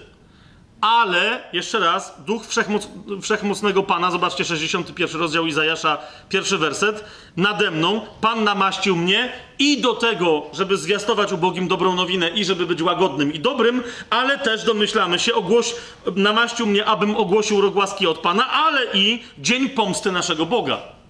Jeden i ten sam Mesjasz zrobi to i zrobi tamto. Czy to jest jasne, yy, o czym mówię? Świetnie.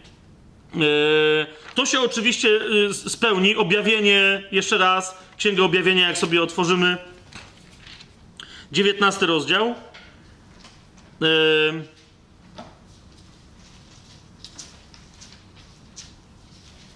tu macie wyraźnie Jezusa, który powraca i dokładnie tak będzie to wyglądało, jak tutaj to jest opisane. Tak? 19 rozdział, 11 werset. Księgi Objawienia. I widziałem niebo otwarte, a oto biały koń, a ten, który na nim siedział, nazywa się wierny i prawdziwy, gdyż sprawiedliwie sądzi i co? Sprawiedliwie walczy. I tu w dodatku, i po grecku macie taki opis, który jasno yy, demonstruje, co? Że Jezus tu jest kimś, kto nie dopiero będzie walczył, ale jest kimś, kto zawsze walczył i walczy, i teraz właśnie tę walkę zamierza do, y, dokończyć. Tak? Jest kimś, kto. Zaraz wam pokażę, że to również po hebrajsku to jeszcze, mm, to jeszcze lepiej y, widać. Ale przeskoczmy sobie do 14 wersetu. Bo to za chwilę nam się okaże dla nas bardzo istotne. Nie tylko, że sam walczy, ale prowadzi do, wojsk, do, do, do, do walki zastępy świętych. Tak? Zobaczcie. Szły za nim wojska niebieskie na białych koniach, przyobleczo... To jest czternasty werset, tak? I piętnasty. Szły za nim wojska niebieskie na białych koniach, przyobleczone w czysty biały bisior. A z ust jego wychodzi ostry miecz, którym miał pobić narody i będzie nimi rządził laską żelazną. On sam też tłoczy kać wina zapalczywego gniewu Boga Wszechmogącego. Tak? A więc to on jest tym, który depcze e, narody. O tym deptaniu macie e, wcześniej w 14 rozdziale Księgi Objawienia. E, 14 rozdział, momencik, to jest 20 werset. Tak?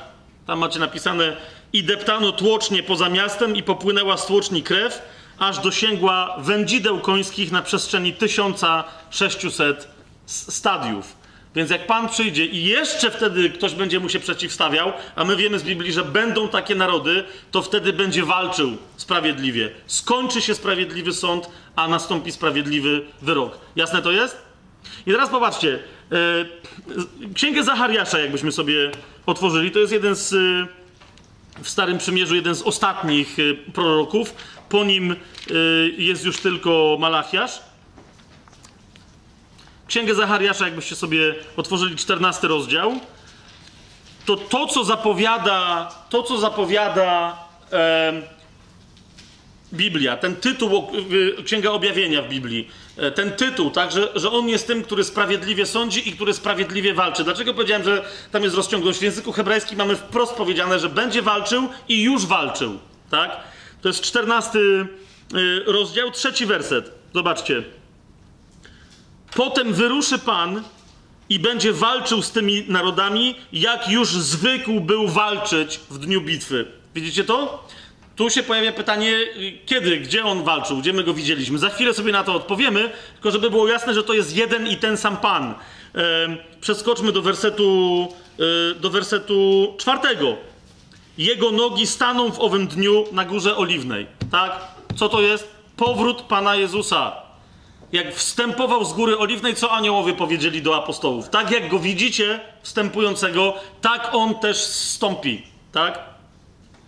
E, jego nogi staną w owym dniu na górze oliwnej, która leży naprzeciwko Jeruzalemu od wschodu, tak że góra oliwna rozpadnie się w środku na wschód i na zachód, tworząc wielką dolinę. Jeżeli w tą dolinę zejdą narody, żeby walczyć z Mesjaszem, to w tej dolinie właśnie on będzie deptać narody i tam ta krew popłynie tak wysoko, że będzie miał szatę yy, zmoczoną we krwi. Jasne? Tak? Połowa góry się tam cofnie i tak dalej. Tu nawiasem mówiąc jest e, sugestia, wszyscy, którzy wtedy będą w Jerozolimie, jeżeli ty będziesz wtedy w Jerozolimie, pamiętaj, że tamtędy jest ucieczka, tak? Wtedy będziecie uciekać do tej doliny między moimi górami, gdyż ta dolina będzie sięga- sięgała aż do Azel. W pogoni za tymi, którzy będą uciekać e, z Jerozolimy, e, po, podążą ci wszyscy, którzy otoczą Jerozolimę, no i wtedy e, spotkają się z Panem, tak? Który im powie, okej, nie chcę z wami walczyć, ale wy chcecie, a zatem oto jest dzień gniewu pańskiego. Gdzie widzimy y, Jezusa wcześniej walczącego? Jezusa jako Boga. Otóż w księdze Jozułego, tak? To jest właśnie to, dlaczego ja wam mówię, że księga Jozułego naprawdę nie tylko Jozue sam z siebie jest obrazem Mesjasza walczącego, ale co jest interesujące, Jezus przychodzi wtedy do niego i mu się objawia jako on. Tak? Yy, jak sobie otworzycie piąty rozdział, jest jedna naprawdę z, najcie, z najciekawszych scen, yy, jaka się yy, dokonuje. To jest piąty rozdział i teraz pamiętacie, co się dzieje. Najpierw Bóg przypomina Jozuemu, pamiętaj, nie przestrzegaliście, już pomijam prawo mojżeszowe, ale nie przestrzegaliście przymierza Abrahamowego. Więc co trzeba zrobić? Obrzezać, obrzezać się. Co dla chrześcijan jest najważniejsze? Obrzeska serca, tak? Którą jest wyznanie wiary i przyjęcie chrztu na odpuszczenie grzechów, potem przyjęcie Ducha Świętego, tak? Co się dzieje z tymi, którzy są w ten sposób nowonarodzeni? Są dopuszczeni do spożywania ciała e, i krwi pańskiej, tak? Są dopuszczeni do wieczerzy, czy też do pamiątki. Co się dzieje w piątym rozdziale? W, pierwszym rozdziale, w piątym rozdziale Księgi Jozłego, po tym jak Żydzi są obrzezani, zobaczcie co się dzieje. A gdy, to jest dziesiąty roz, werset piątego rozdziału. A gdy synowie izraelscy rozłożyli się obozem w Gilgal, obchodzili Paschę 14 dnia miesiąca wieczorem na polach Jericha. Jest Pascha? Jest, ale co się więcej dzieje? Nazajutrz po święcie Paschy jedli już z płodów ziemi przaśniki i prażone ziarno. W tym właśnie dniu, gdy jedli z płodów ziemi, rano ustała manna. Dokładnie tego dnia, tak? Skończyła się manna, ten chleb, który zstępował z nieba, a co zakończyło mannę? Pascha, tak? W odniesieniu do Paschy potem Jezus mówi, ale też i do tej manny, tak? Mówi, jedliście mannę z nieba, ale ja jestem prawdziwym chlebem, który z nieba zstępuje. Tak? A więc tu macie, jedli z płodów ziemi, rano ustała manna i synowie izraelscy nie otrzymywali już manny. I, I po tych dwóch znakach a więc, że ustał chleb, pojawia się pascha, gdzie nawiasem mówiąc, wiecie, jeżeli pascha, to baranek składany w ofierze. No, pamiętamy to wszystko, y, story, tak? To zobaczcie, co się wtedy dzieje. Mamy 13 do 15 wersetu. Po tych wydarzeniach, a gdy Jozue był pod Jerychem, zdarzyło się, że podniósł swoje oczy i ujrzał stojącego naprzeciw siebie męża z wydobytym mieczem w ręku. Aż gościa i ma obnażony miecz. Jozue podszedł do niego i zapytał go, bo rozumiecie, pytanie świadczy o tym, jesteś tak potężny, że powiedz mi od razu z góry, czy jesteś po naszej stronie, czy po ich, no nie, bo to rozwiązuje całą sprawę. To dokładnie takie pytanie mu zadaje. Czy należysz do nas, czy do naszych nieprzyjaciół? Tak, to było, bo jak nie, to po prostu, to dziękuję bardzo, jeżeli do nieprzyjaciół. A ten mu odpowiedział, i zobaczcie, co się dzieje. Kto może coś takiego powiedzieć? Nie! Ani nie należę do was, ani to w domyśle wy należycie do mnie, tak? Więc to jest w ogóle głupie postawione pytanie. Mówi mu, nie, ale ja jestem wodzem wojska Pana. Niektórzy mówią, no okej, to może to jest Archanioł Michał w takim razie, tak? Aha, przyszedłem teraz, on mówi. Wtedy Jozue upadł twarzą na ziemię, oddał mu pokłon i powiedział do niego, co rozkaże mój Pan słudze swojemu. Jak postępują aniołowie, włącznie z Archaniołem Michałem, kiedy jakiś człowiek pada przed nimi na twarz? Anioł mówi: Wstań, bo jestem Twoim współsługą. Zgadza się? Żaden anioł nie może pozwolić na to, żeby człowiek upadł przed nim na twarz, bo oni są posłani, żeby nam pomagać i nam służyć. Tak? My służymy Bogu, więc w tym sensie jesteśmy współsługami. Nie może człowiek padać na twarz przed aniołem. Jasne to jest? Bo anioł mu tego zabrania. Między innymi w Księdze Objawienia macie tam przynajmniej ze dwie takie sytuacje. Że Jan pada e, e, przed aniołem, a anioł mówi wstań natychmiast, bo Panu tylko będziesz oddawać pokłon. A tu co się dzieje? Bo ten upadł na twarz, oddał mu pokłon i powiedział, co rozkaże mój pan słudze swojemu. A wódz wojska pana rzekł do Jozłego, zdejm z nóg sandały swoje, bo miejsce, na którym stoisz, jest święte. I Jozue tak uczynił. W jakim innym momencie wcześniej pada dokładnie taki tekst? Zdejmij sandały swoje, bo miejsce, na którym stoisz, jest święte? W krzewie gorejącym, tak? Kiedy Mojżesz e, nie wiedział, co jest grane, Bóg mu się przedstawił, powiedział mu: Zdejm sandały swoje, bo miejsce, na którym stoisz, jest święte. Ja jestem Bogiem i dlatego to miejsce jest święte. Co się tutaj stało? Jozue dowiaduje się dokładnie, ale to dokładnie tego samego. więc teraz, jak zobaczycie sobie potem Jericho, w sensie, że Izrael chodzi dookoła murów w ciszy, tak? To dlatego, że Bóg sam za nich walczy. I to jest Jezus, tak? We wszystkich następnych działaniach, otwórzcie sobie Jozułego 10 rozdział na przykład, tak? Żeby, yy, żeby potwierdzić to, co mówię. 10 rozdział, 14 werset.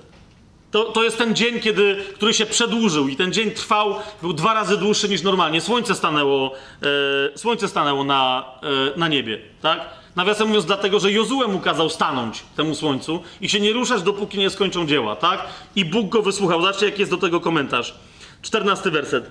A takiego dnia jak ten nie było ani przedtem, ani potem, aby Pan wysłuchał głosu człowieka, ponieważ Pan walczył za Izraela. Mamy to? To jest 10 rozdział, 14 werset.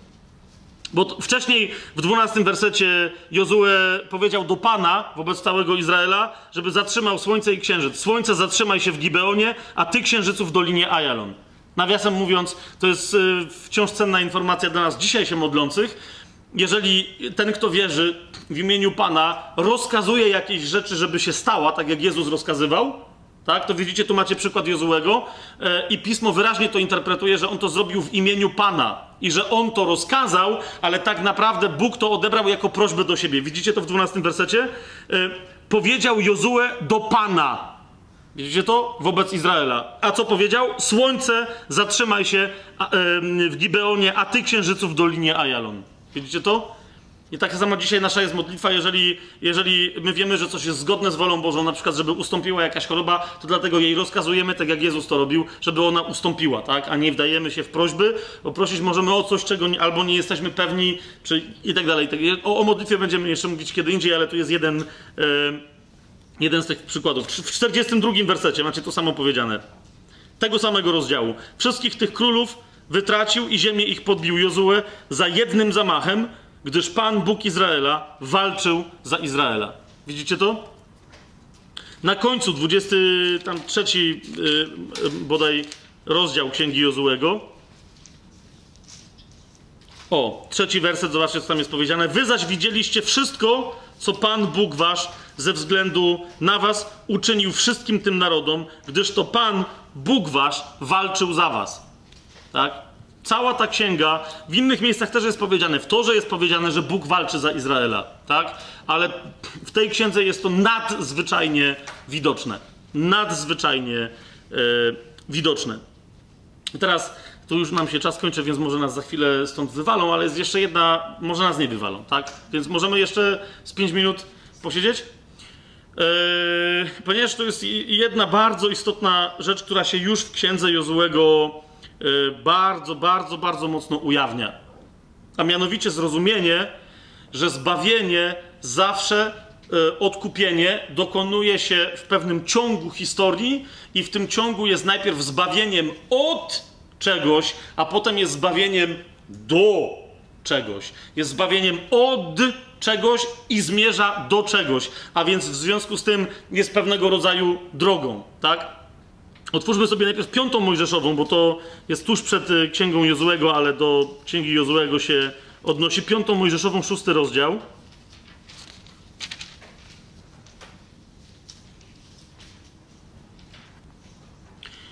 Tam jest y, między innymi odniesienie do Hagady, y, którą się wypowiada podczas Paschy, ale nie tylko.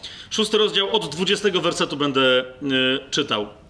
A kiedy twój syn zapyta cię kiedyś, co to za nakazy, ustawy i prawa, które nakazał wam Pan, Bóg wasz, to odpowiesz twojemu synowi. Byliśmy niewolnikami faraona w Egipcie i Pan wyprowadził nas z Egiptu możną ręką. I czynił Pan na naszych oczach znaki i cuda wielkie i dotkliwe przeciw Egiptowi i przeciw faraonowi i, i przeciw całemu jego domowi.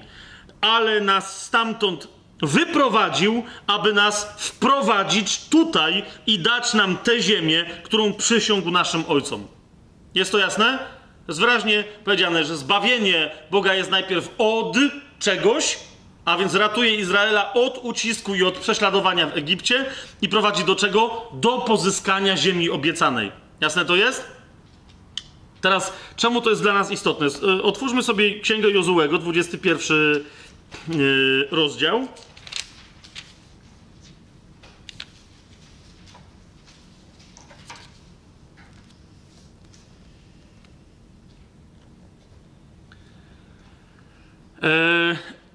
Tu jest powiedziane wyraźnie, że Bóg nie spocznie i jego zbawienie nie jest wypełnione, dopóki lud, który jest zbawiany, on też nie spocznie. Tak? A więc 21 yy, rozdział, 44, 43 werset, jakbyście sobie yy, tam zerknęli do 45. Dał więc Pan Izraelowi całą tę ziemię, którą przysiągł dać ich ojcom. Oni zaś objęli ją w posiadanie i zamieszkali w niej i sprawił im Pan wytchnienie ze wszystkich stron, tak jak przysiągł ich ojcom. Nie ostał się przed nimi żaden ze wszystkich ich nieprzyjaciół, owszem, wszystkich ich nieprzyjaciół wydał Pan w ich ręce. I tu mamy 45 werset. Nie zawiodła żadna dobra obietnica, jaką uczynił Pan domowi izraelskiemu. Spełniły się które? Wszystkie, spełniły się wszystkie. Otwórzcie sobie jeszcze 23, rozdział 14, werset. A oto ja idę dziś drogą całej ziemi. Poznajcie tedy całym swoim sercem i całą swoją duszą, że nie zawiodła żadna z tych wszystkich dobrych obietnic, jakie dał wam Pan, Bóg wasz. Wszystkie się wam wypełniły, a nie zawiodło z nich żadne słowo. Tak? Teraz, dlaczego to jest dla nas istotne? Czego nas uczy między innymi Księga Jozłego? Otóż rozumienia, że fakt, że my teraz mamy zbawienie od czegoś, na przykład zbawienie od grzechów, od konsekwencji, gdybyśmy wciąż byli, wiecie, odpowiedzialni za swoje grzechy, a więc od konsekwencji tych grzechów, czyli od piekła, to jeszcze nie znaczy, że jesteśmy w pełni zbawienia. Jasne to jest? E, znowu Ewangelię Łukasza, jakbyśmy sobie mogli otworzyć.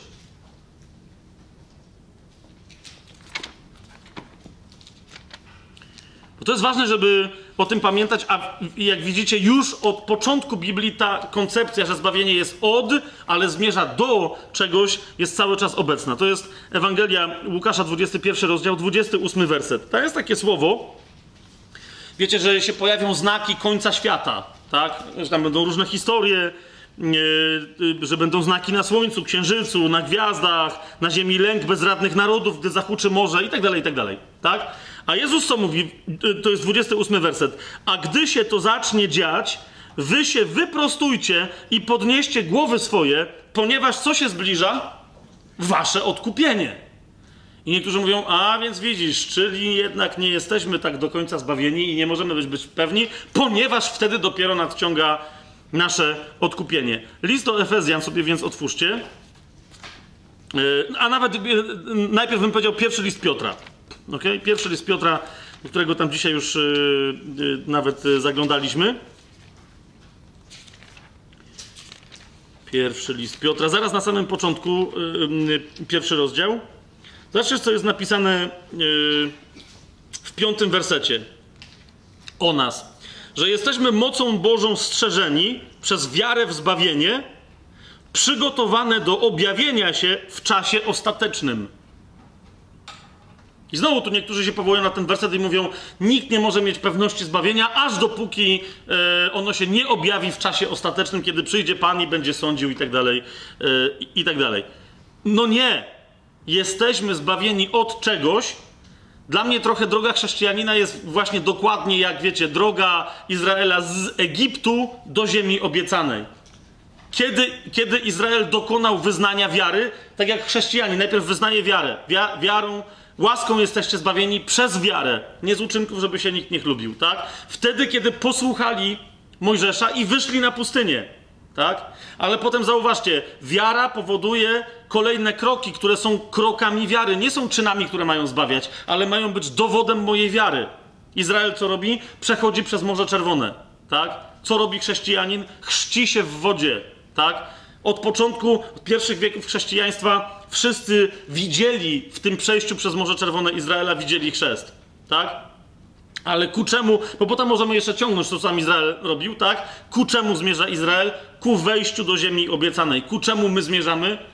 Ku wejściu do Królestwa Bożego, które, którego początkiem będzie tysiącletnie królestwo mesjańskie na ziemi, ale ono będzie królestwem wiecznym, o czym mamy wyraźnie zapowiedź, więc ono się przeniesie potem na nową ziemię pod nowe niebo. Tak? I dlatego w liście do Efezjan, do którego was zachęcam teraz, żebyście yy, zajrzeli, Paweł mówi w pierwszym rozdziale łaska wam i pokój od drugiego wersetu czytam. Łaska wam i pokój od Boga. Łaska, ta, która zbawia, i pokój, który jest wynikiem tejże łaski, tak? Pokój między innymi oznacza spokój, gdy chodzi o Twoją przyszłość wieczną. Łaska wam i pokój od Boga, Ojca naszego i od Pana Jezusa Chrystusa.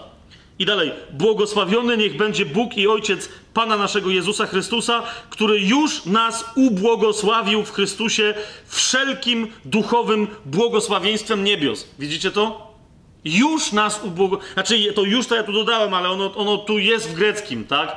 Jeżeli mamy wszelkie duchowe błogosławieństwo, to znaczy, że mamy całość zbawienia. Tyle tylko, że my go jeszcze w tym momencie nie w pełni doświadczamy, tak? Siódmy werset, zobaczcie. W nim mamy odkupienie przez krew Jego, odpuszczenie grzechów według bogactwa łaski Jego. Tak? Natomiast potem, zobaczcie, w 17 wersecie modli się Paweł, żeby, żeby bo my to wszystko mamy, tak? Jak list do Hebrajczyków mówi, ale wciąż mamy w nadziei, jeszcze tego w pełni nie doświadczamy. Dlatego w 17 wersecie modli się, aby Bóg Pana naszego Jezusa Chrystusa, Ojciec chwały, dał wam ducha mądrości i objawienia ku poznaniu Jego. I żeby oświecił oczy waszego serca, abyście wiedzieli, jaka jest nadzieja, do której was powołał i jakie bogactwo chwały jest udziałem już teraz świętych w dziedzictwie Jego.